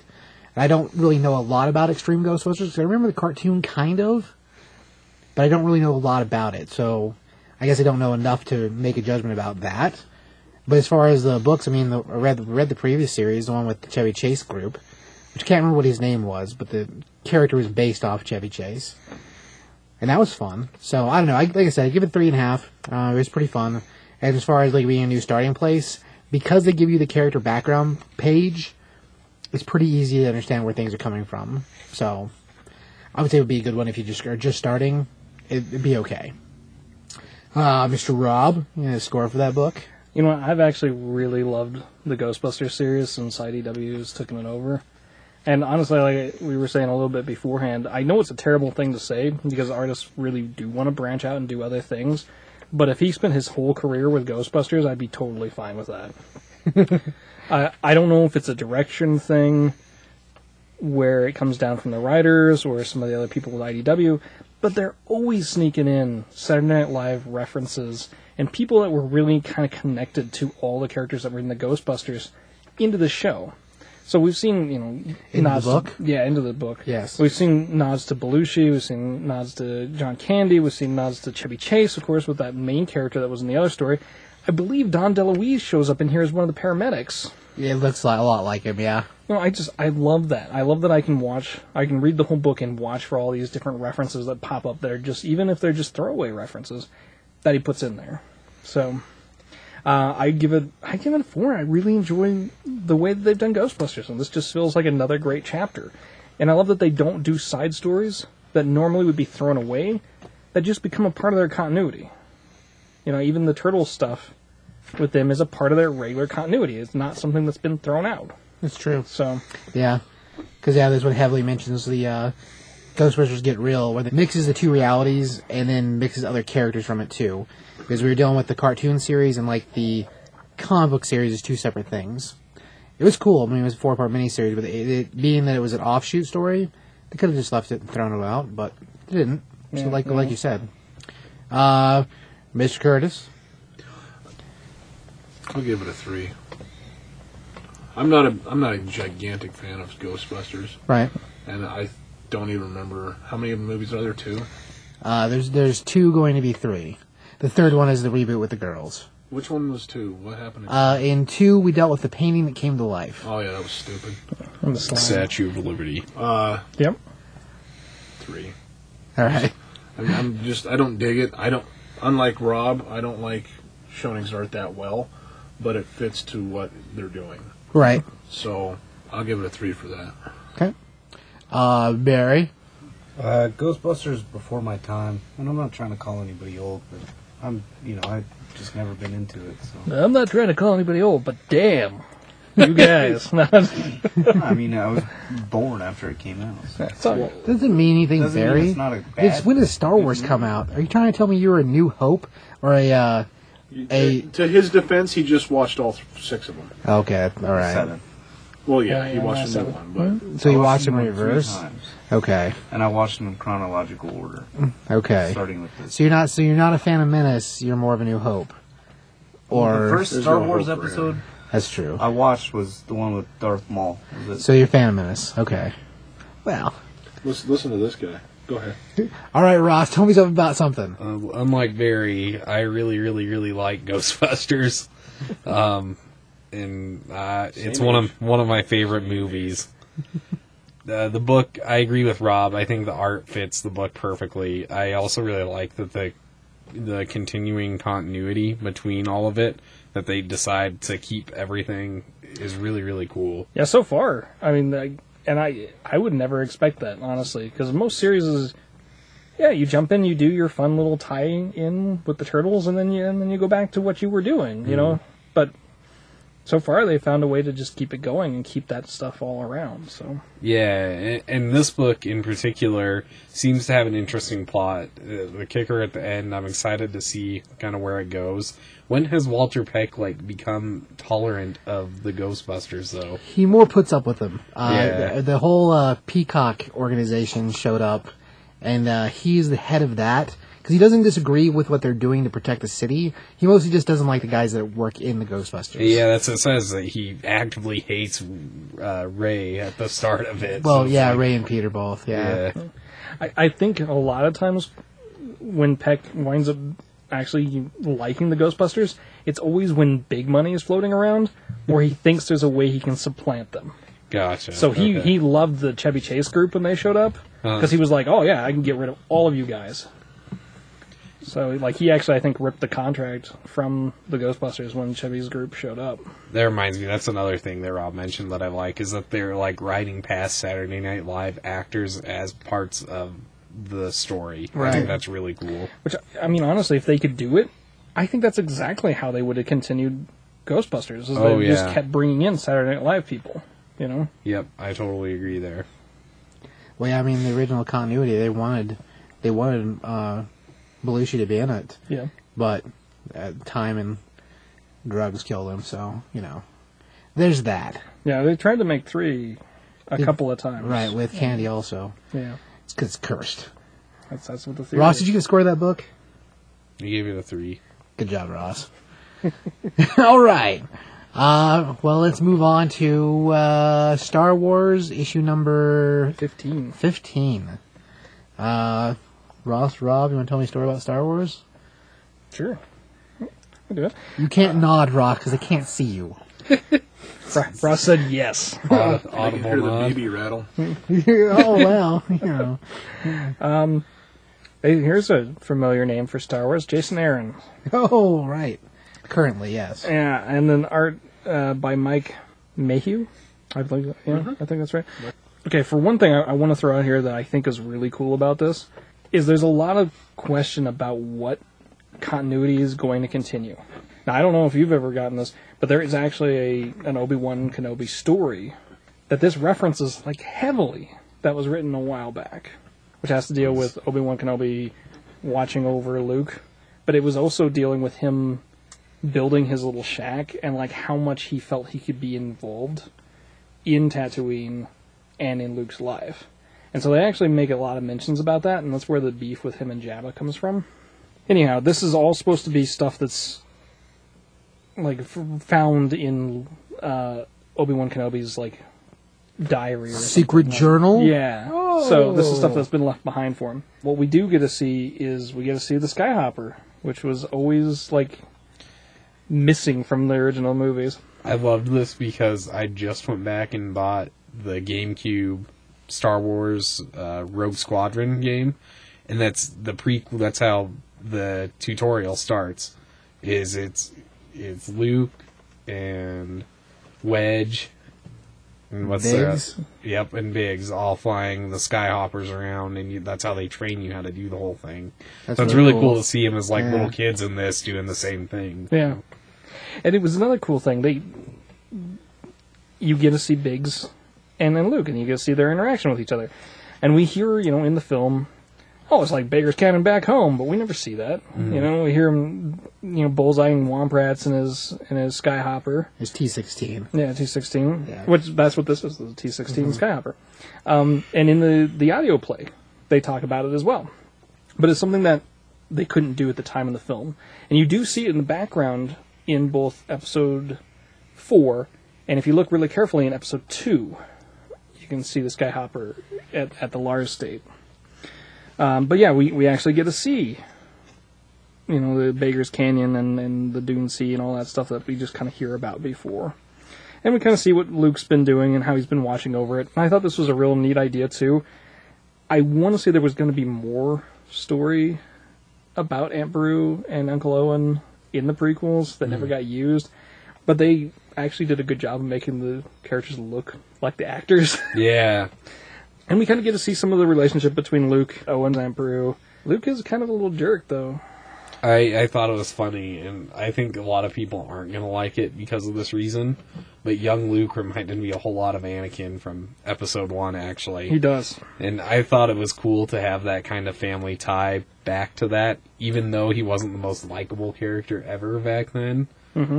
A lot of the same characteristics, I think, were between the two. Yeah, from basically there, he, he smashed up the skyhopper, and Owen's basically like grounding him because he doesn't, you know, I'm, I'm not going to pay to fix this, and you know, you're going to kill yourself or whatever. Obi Wan Kenobi knows about it, and so he kind of decides in his own little Obi Wan Kenobi way he's going to try to help Luke out, and so he goes and he like gets some Jawas to agree to let him bodyguard for them, and he winds up having a big fight with a bunch of sand people, which was awesome. I really like that he doesn't use his lightsaber. That he's like, I'm gonna, I'm gonna just use a staff, and I'm not gonna kill anything. It's just gonna be to make it so they don't come back.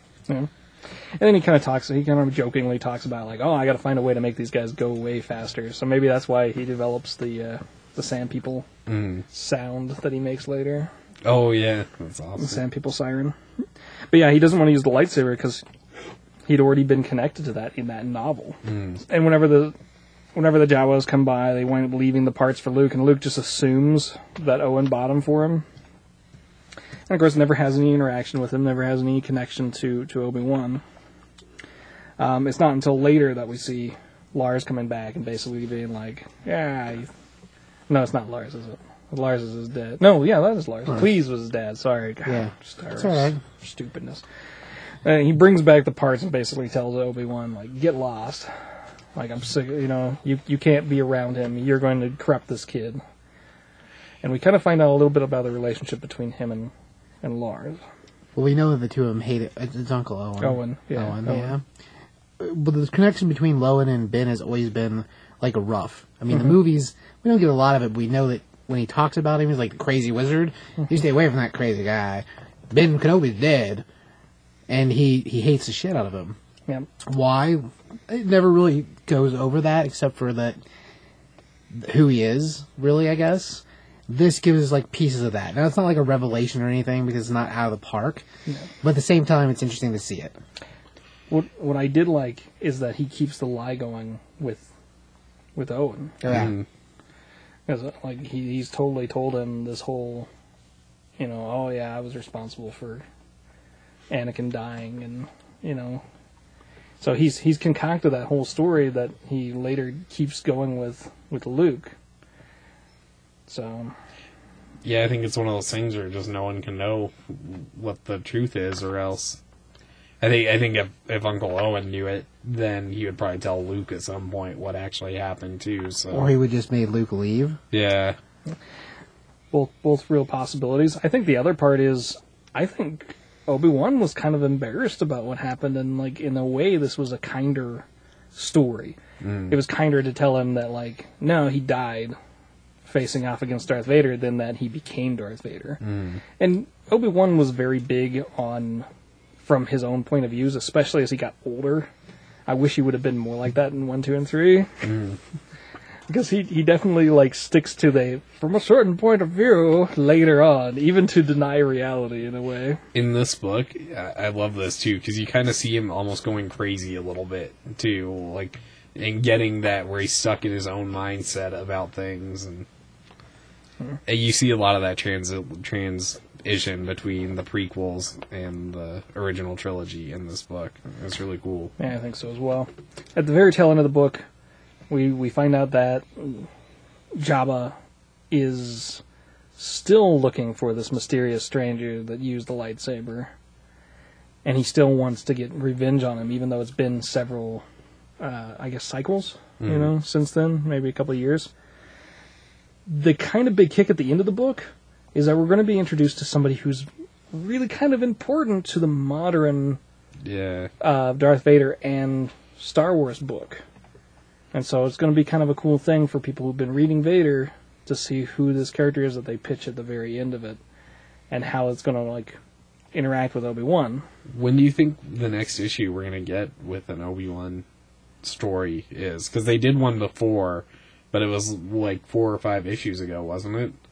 prior to the whole uh, crossover thing happening. Yeah. You know, I don't, I don't actually know what the next write up for the next one is. I don't 'Cause remember the, that. The next one shows like a Princess Leia type story at, at the back of this, so I wonder how long it'll be before we get another Obi Wan one. That's a good question, Ross. Yeah, I kind of think looking ahead that there was another Princess Leia book even after this one. So I don't know, but uh, it's kind of exciting. It's a neat, it's a neat story. Yeah, it definitely leaves you on a hook at the end there too. It's really cool. Uh, Rob, the score. I do three and a half. I, I really enjoyed the series so far, and this was a great story. I kind of thought this was going to be just sort of, uh, yeah, here's Ben. Throwaway Yeah, filler. here's Obi Wan. You like him, right? But no, it's a great story. I think it's really cool. Uh, Curtis. I hate Obi Wan. Oh, Obi Wan's awesome. I like the art though. I'm gonna give it three. All right. Miss got a- Barry. I liked Obi Wan, but I'll still give it a three. Perfect. Uh, who's Ross?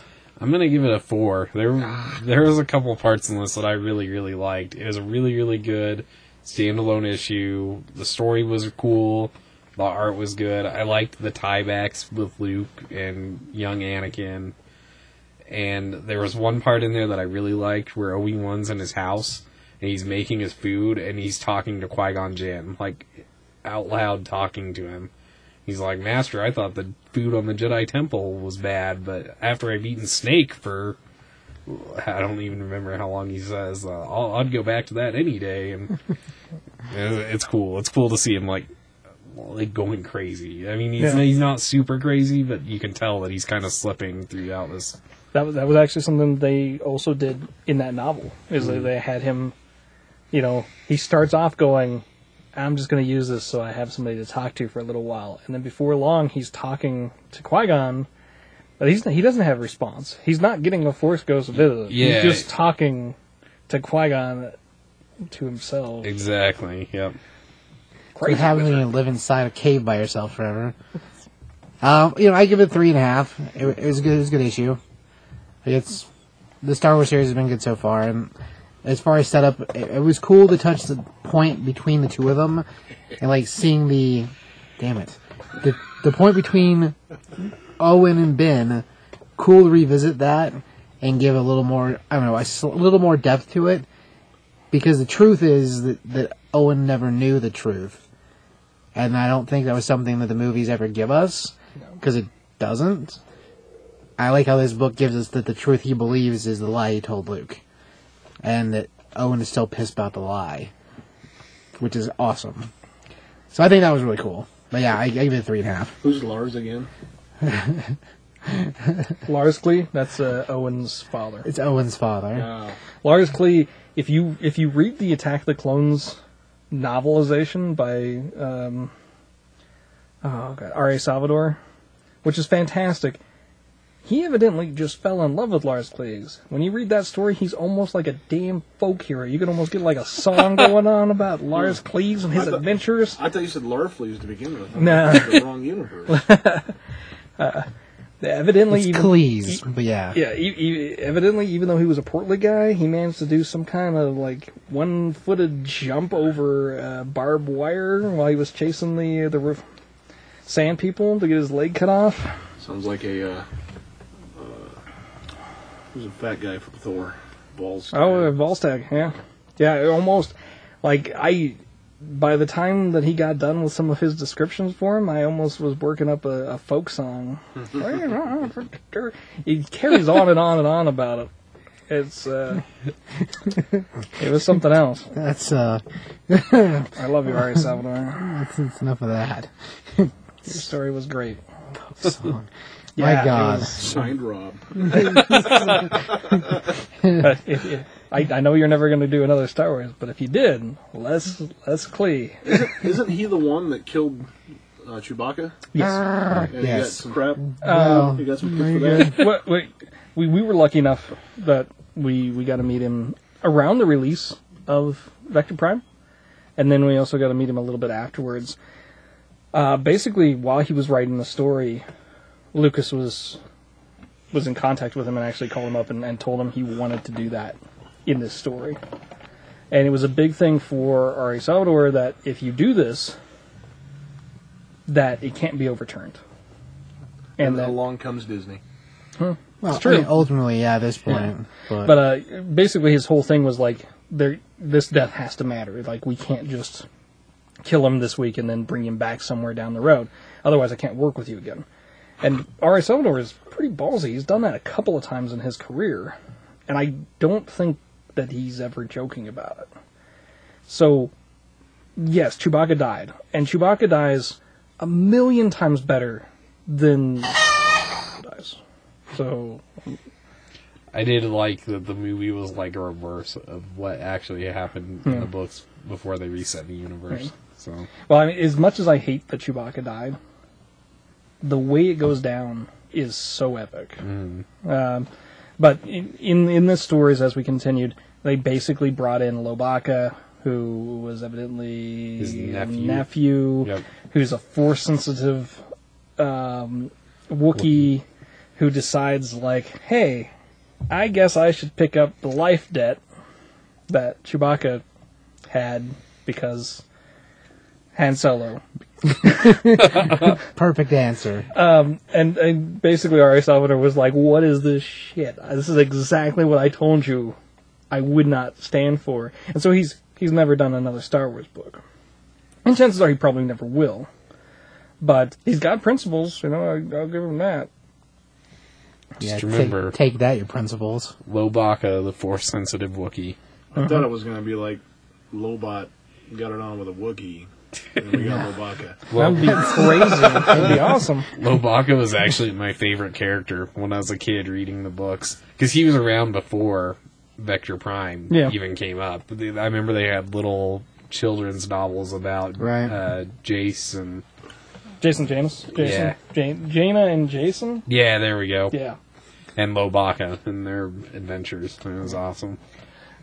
It just, it, it does feel ham fisted, you know? Yeah, and oh yeah. So I understand where he's coming from to that. But yeah, I, ultimately a lot of that has been overturned because of Disney anyways. That's what happens, Rob. Sometimes you sell your corporation, and whether it was your choice or was the CEO sh- or the uh, the governing, what do you call those people? The board of directors. And then you accidentally call them a bunch of white slavers in an interview afterwards. Well, you know, sometimes you say things that are funny in your head that aren't so funny in real life. Wow, I didn't read that. Well, yeah, he's he said some stuff since then. And then- Yeah, 'cause he and then he, hated then he was like, "I'm just joking." Look at my pompadour. Lobaka! Yay! well, he didn't make a little vodka, but whatever. it doesn't matter. Okay, well, that's enough of that Sorry, that nonsense. was a rock moment. It's all right. oh, all right, let's move on to Poison Ivy. My God, out of control.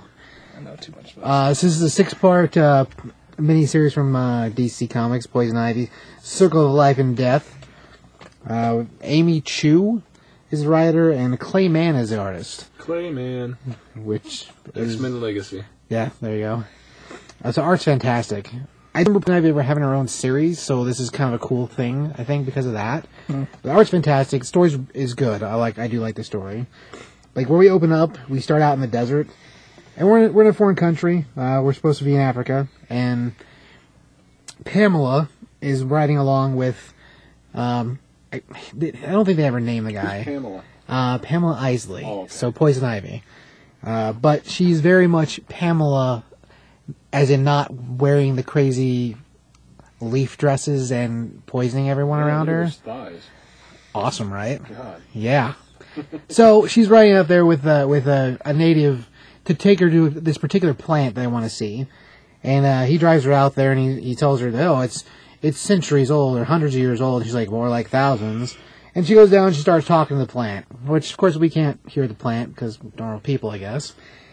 Uh, in the process of that, she gets the plant. I guess gives her permission to relocate it and then all of a sudden a bunch of uh, I don't know what do you call them when they're like African warlords. African warlords. That's a good good name for them. So a bunch of African warlord types show up, and of course the first thing is you don't have permission to be here. And the, the guy guy tells him, oh yeah, we got permission from the university. They to allow us to be here. He goes, you didn't get permission from us. And so he gets to eat the end of a, the back end of a, a machine gun. And not in a way he wanted to. I don't think anybody would want to. No, not really. Um, and Pamela says, I wouldn't do that if I were you. And of course, then the gunman turns to her and he's like, Shut up, woman. And about that time, we have a giant, like, it's part of the plant that they were going to dig up. Come shooting out of the ground and, I don't know, pretty well destroy the guy inside of it, like Mm-hmm. wrapping around him and turning him into a blood mess. Was it a stamen? Uh, I don't know what that is. Okay. So I'm going to go with maybe? Pistol? No, oh, no, no. Oh, Sorry.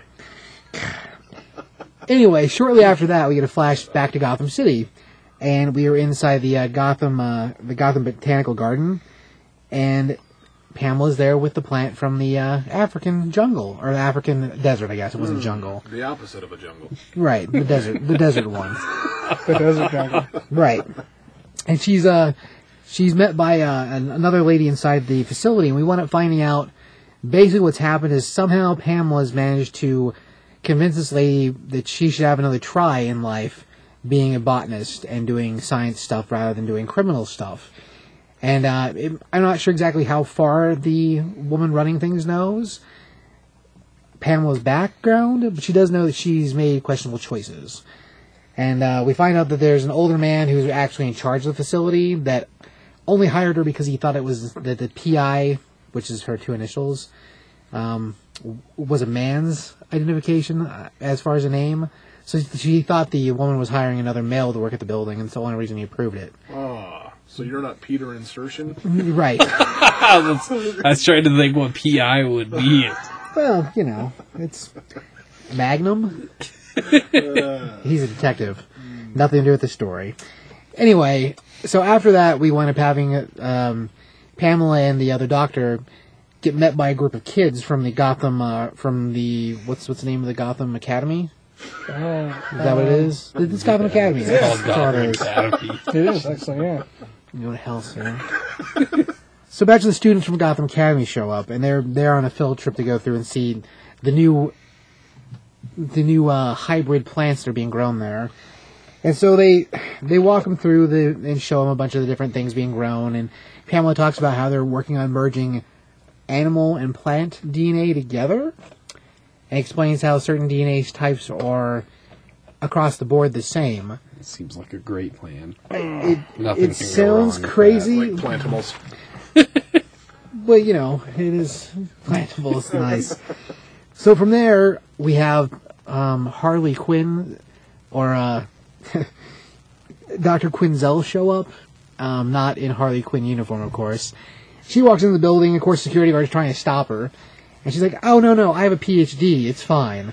And eventually, she gets into the same room where, where Pamela and the kids and the and the other lady are at, the other doctor lady are at, and she introduces herself, and she's like, "Who's your friend?" Blah blah blah. This is what you've been keeping yourself busy with. This is why I can't get a hold of you. All like bitchy girlfriend style, kind of. And Pamela calms her down, of course, and then the two of them leave, and the, the, we flash forward to the evening, and they're out at some biker bar, and uh, Harley Quinn, of course, looks like Harley Quinn. Pamela looks just like Pamela still. And Harley's really pissed because Ivy's kind of gone straight and narrow and is trying to use her knowledge to move herself forward and have a second chance at life. And the lady at the institute is giving her a second chance, and she's like, "I'm taking it. You know, this is what I want to do. I want to be able to work with plants and study things, and I don't want to have to be the criminal anymore." And that doesn't make Ivy or doesn't make uh, Harley very happy. So, of course, we deal with a batch of bikers in the bar who are picking on the waitress. Um, pretty funny line because it starts out with one of them talking. The one of the biker guys is hitting on the cocktail waitress, and he starts out with "Hey kitty, kitty, kitty, kitty, kitty," and then later talks about how he can make it purr. It's hilarious. Barry gets it. He's shaking his head because he gets it. All right. Is that a plantimal? I don't. I don't think. See what you're saying. I think people are going to misunderstand. Is that Mr. P.I.? No. well, one of them is, I guess. So anyway, Harley picks a fight, and uh, of course that goes about how you'd expect. And Pamela winds up destroying half the bar with a plant from underneath the building. Um, the two of them kind of have a breakup for a second, and Harley's like, "Well, I'm going to go do whatever I'm going to do," and Pamela's like, "Yeah," and I'm going to, you know, try to d- do science stuff. Good job. Well, Pamela goes home, and during the whole time they were talking at the bar, Pamela talks about how she doesn't really fit in human society and really never has. Well, if, if you know the character in general, she's a hybrid human plant. So she's a mixture. And that's the way all the plants work for her and the way she's able to do what she does. Uh, well, she goes home, and we find out she's got a couple of, uh, of these plants growing at home that are part of the science experiment from the lab. She has three of them there, and one of them is back at the lab where the uh, other lady's taking care of it. And uh, she goes to bed that night, and the the bulbs from the plants aren't super big. Kind of look like a little rose, but you can tell the end of it's not actually a rose. So we fast forward to the next morning. She wakes up in the morning and uh, finds out that the bulbs have tripled in size, and they have something inside of them that doesn't look like plant material. Um, of course, she looks at her watch or her phone, really, and finds out she's been that she needs to get to work to check on the plant there, and she's real worried about the other lady showing up and freaking out because of the size it is, because it's tripled overnight. So she runs into the uh, office and sees that the other that Lisa, who's the other the other the other, the other doctor lady, gosh man, stuttering. It's it's Lisa or Lu- Lu- Lu- Lucia. It's L U I S A. So Lucia, I guess and she wonders why she's there so early, or she spent all night at the lab. And she comes to the lab, and what she finds is where the hook of the book stops. Um, but those things that were growing the bulbs kind of look like little people, maybe, which is super creepy. Kind of awesome. Uh, book wise, you know, score wise, I give it a three and a half. Also, I mean, it, it, I I was entertained by it. I like these characters a lot. Um, the new weird ho- Ivy Harley thing. I mean, whatever. It is what it is. It's been around forever. The fact that people make a big deal of it now is weird. But uh, it, it was fun. I mean, the art's great. The story itself is, is interesting, and I kind of wonder. I think where this thing's going to go is going to be a, something really pretty cool character wise for Poison Ivy. Uh, anyway, so yeah, like I said, three and a half. Uh, Rob, uh, your score for the book? I agree with you. I think it's going to be a really neat new leaf for, for Poison Ivy. I like instant leaf. Little plant lady. but uh, I- I'll give it a three. I think I think it's going to be really good. I think it's going to be a neat series. Mr. Curtis? I don't like poison ivy at all. No, I'd rather have that plant dude from Darkwing Duck. Can't remember his name. I don't know either. Yeah, Sorry. I'd rather read that than this. But wow. That two uh, tiny people. I'm like, hmm, I like tiny people. Are cool. they can mess some stuff up. That's True. Yeah, I, I don't know. I've always liked Poison Ivy, but I the the take that they've used for her in the new Fifty Two, I I think is a little bit more interesting than the the older take. But Uh, anyway, before you get to plant people, I'm like, this is like a two. And then when I got to plant people, I'm like, it's a two and a half. I like Clayman. I don't know Right. much about uh, Amy. Is that her name? Uh, yes, Amy Chu. I don't know much about them. I'll give it a two and a half. I just don't care. Right. So All right, Mr. Barry. Never read anything with poison ivy in it. The only thing I ever remember seeing with poison ivy is where she like mind controls Superman Okay. and Batman beats him up. Yeah, someone's got to do it. What about the movie? Little movie. Uma Thurman was Poison Ivy. Oh, I thought it was awful. Okay. Is that the one directed by uh, Schumacher. Schumacher? Mr. Freeze. We did two of them, and he, he wasn't trying to make It was 66. We know his your, we, Batman we know '66 your arguments. movies. We know that. okay. I, I would throw that out too. Of course, though, is there any excuse for Puppet Bane? No, that's pretty bad. Don't worry Yeah. about Bane right now. He's he's so bad people forget that he was even in the movie. I liked it. That was the only part of the movie I liked. Oh, that's right. He was in the movie. Puppet Bane. Sad day. I liked Mr. Freeze's polar bear slippers. Yeah. Okay. I like how you remember the slippers. It's about the only thing I remember from that movie, actually. Oh, Wow. He Uh, had some good lines in it. Yeah. One liners. Three. All right. Uh, Mr. Ross. Chill out. That was a that was a one-liner from the movie. I Uh, think all of his dialogue was one-liners, actually. Yeah, the entire thing. Similar to Curtis, I've never really been into Poison Ivy as a character. The book has really, really good art. and the the premise of her kind of trying to turn over a new leaf is cool. I think a lot of this it reminds me of uh, Arkham Knight, actually. Oh, yeah. she kind of had that same change of heart. It was a lot faster paced, obviously there, but um, I'm probably gonna give it a three. good times. Uh, being it's a miniseries, I think uh, we'll see what comes from it as far as like in pro- in in product. But I, and I like the the creepy idea of what's happening. So I guess we'll see. But yeah, I, I do. I did dig the first issue, and I think I don't know. I think it's worth. It bears reading a few more issues to see what where it goes. Um. Well, it takes care of books and whatnot. Uh, you want to do some uh, books to watch, yo?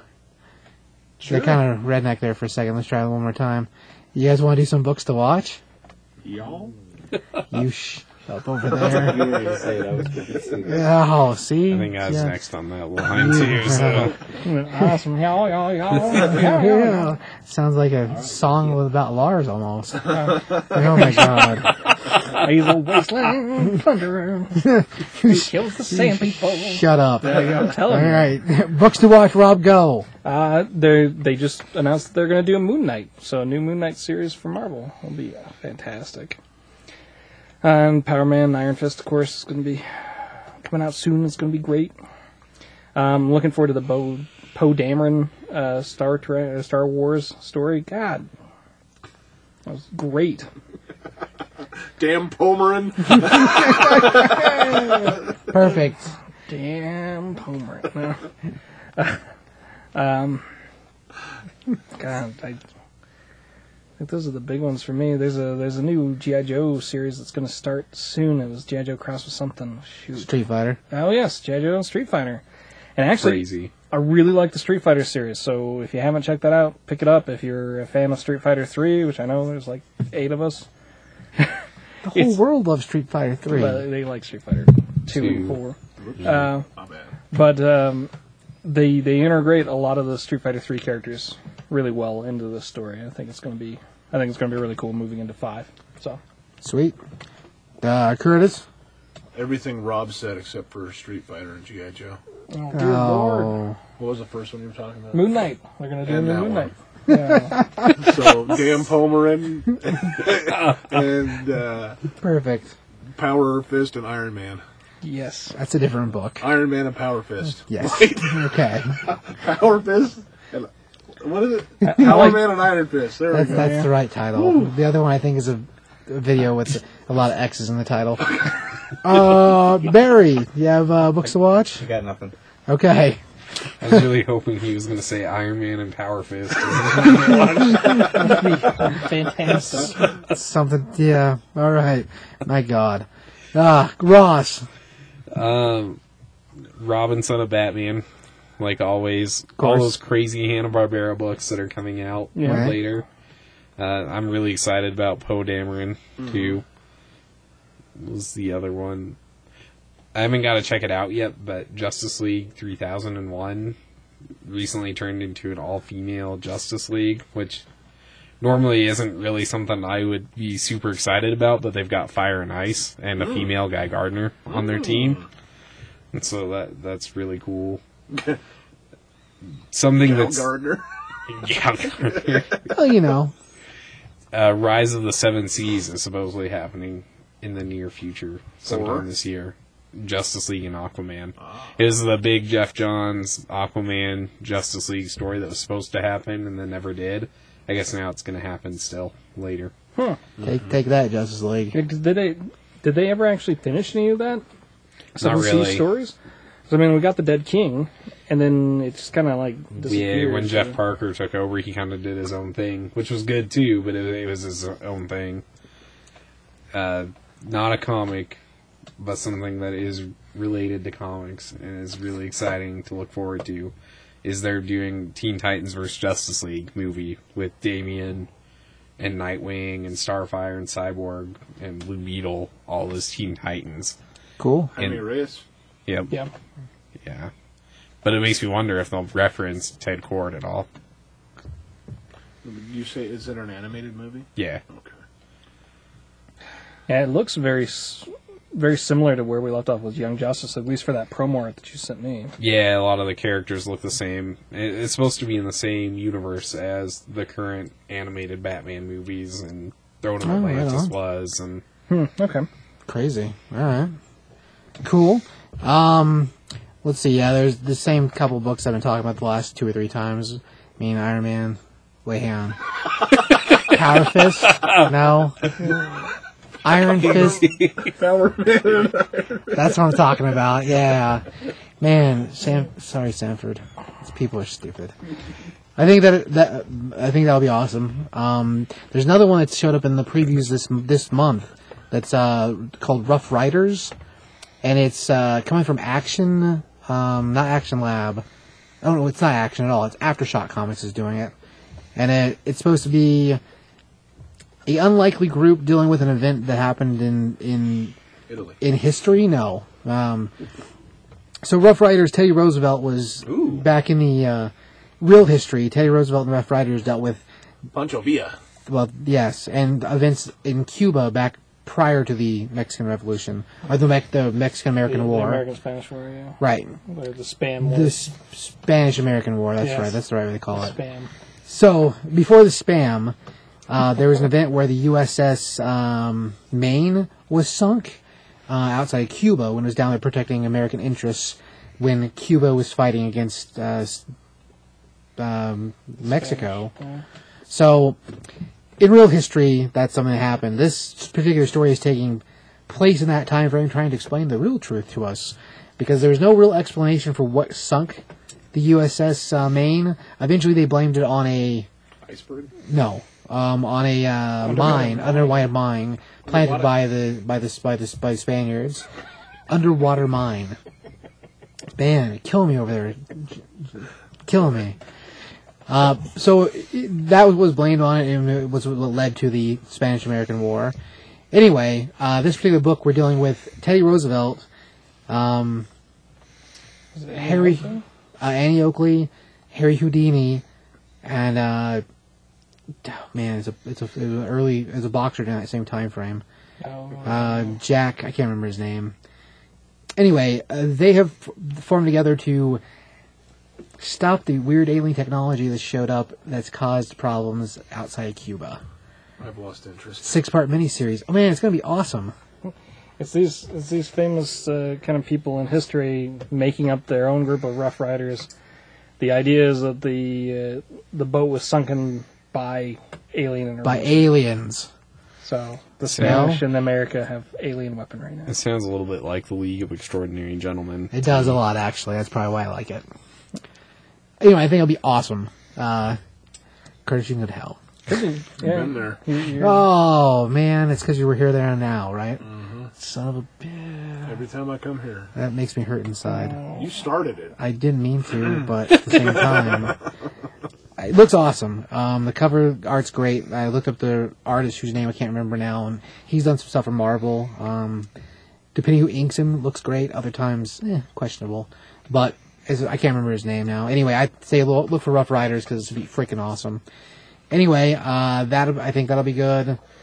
Uh, man, I felt like there was something else that was coming out that'd be awesome. I'm pretty ins- pretty stoked about that Scooby Doo series. Uh, I think it's awesome. Green Arrow. I do like Green Arrow. You know, Shaggy took his mustache and beard. and Well, Oh, that's kind of what Scooby-Doo. happened, and it's a little more square and hipstery. Ultimately, I think once we get to the normal artist, they probably won't look quite as. Green eggs and ham. I, that's something that there was a story about. Or you eat in the military, I think. Barry, green eggs and ham. You eat in the military? Oh God, no. Okay. Well, No, you don't eat it. that's the kind you don't eat. They have a MRE, Right. meal ready to eat, that is the uh, breakfast one that has powdered eggs in it, and it's probably the worst thing that's ever been made. I don't even think Ethiopian kids would want it. I thought the shrimp Find was that always out. the worst. No. No, I'd rather eat the shrimp. Anything but the eggs. what about Gigi? That's pretty bad. That's a movie. Oh, but it's still the worst thing it's ever. pretty terrible. take, take I'd that. rather eat powdered eggs than watch that crap. These eggs will make you puke. Oh my god. Because you open it up and it's still running. Ugh. Okay, that's enough. And we, we do need to remember Deadly Class. All This is one to right. always keep an eye out for.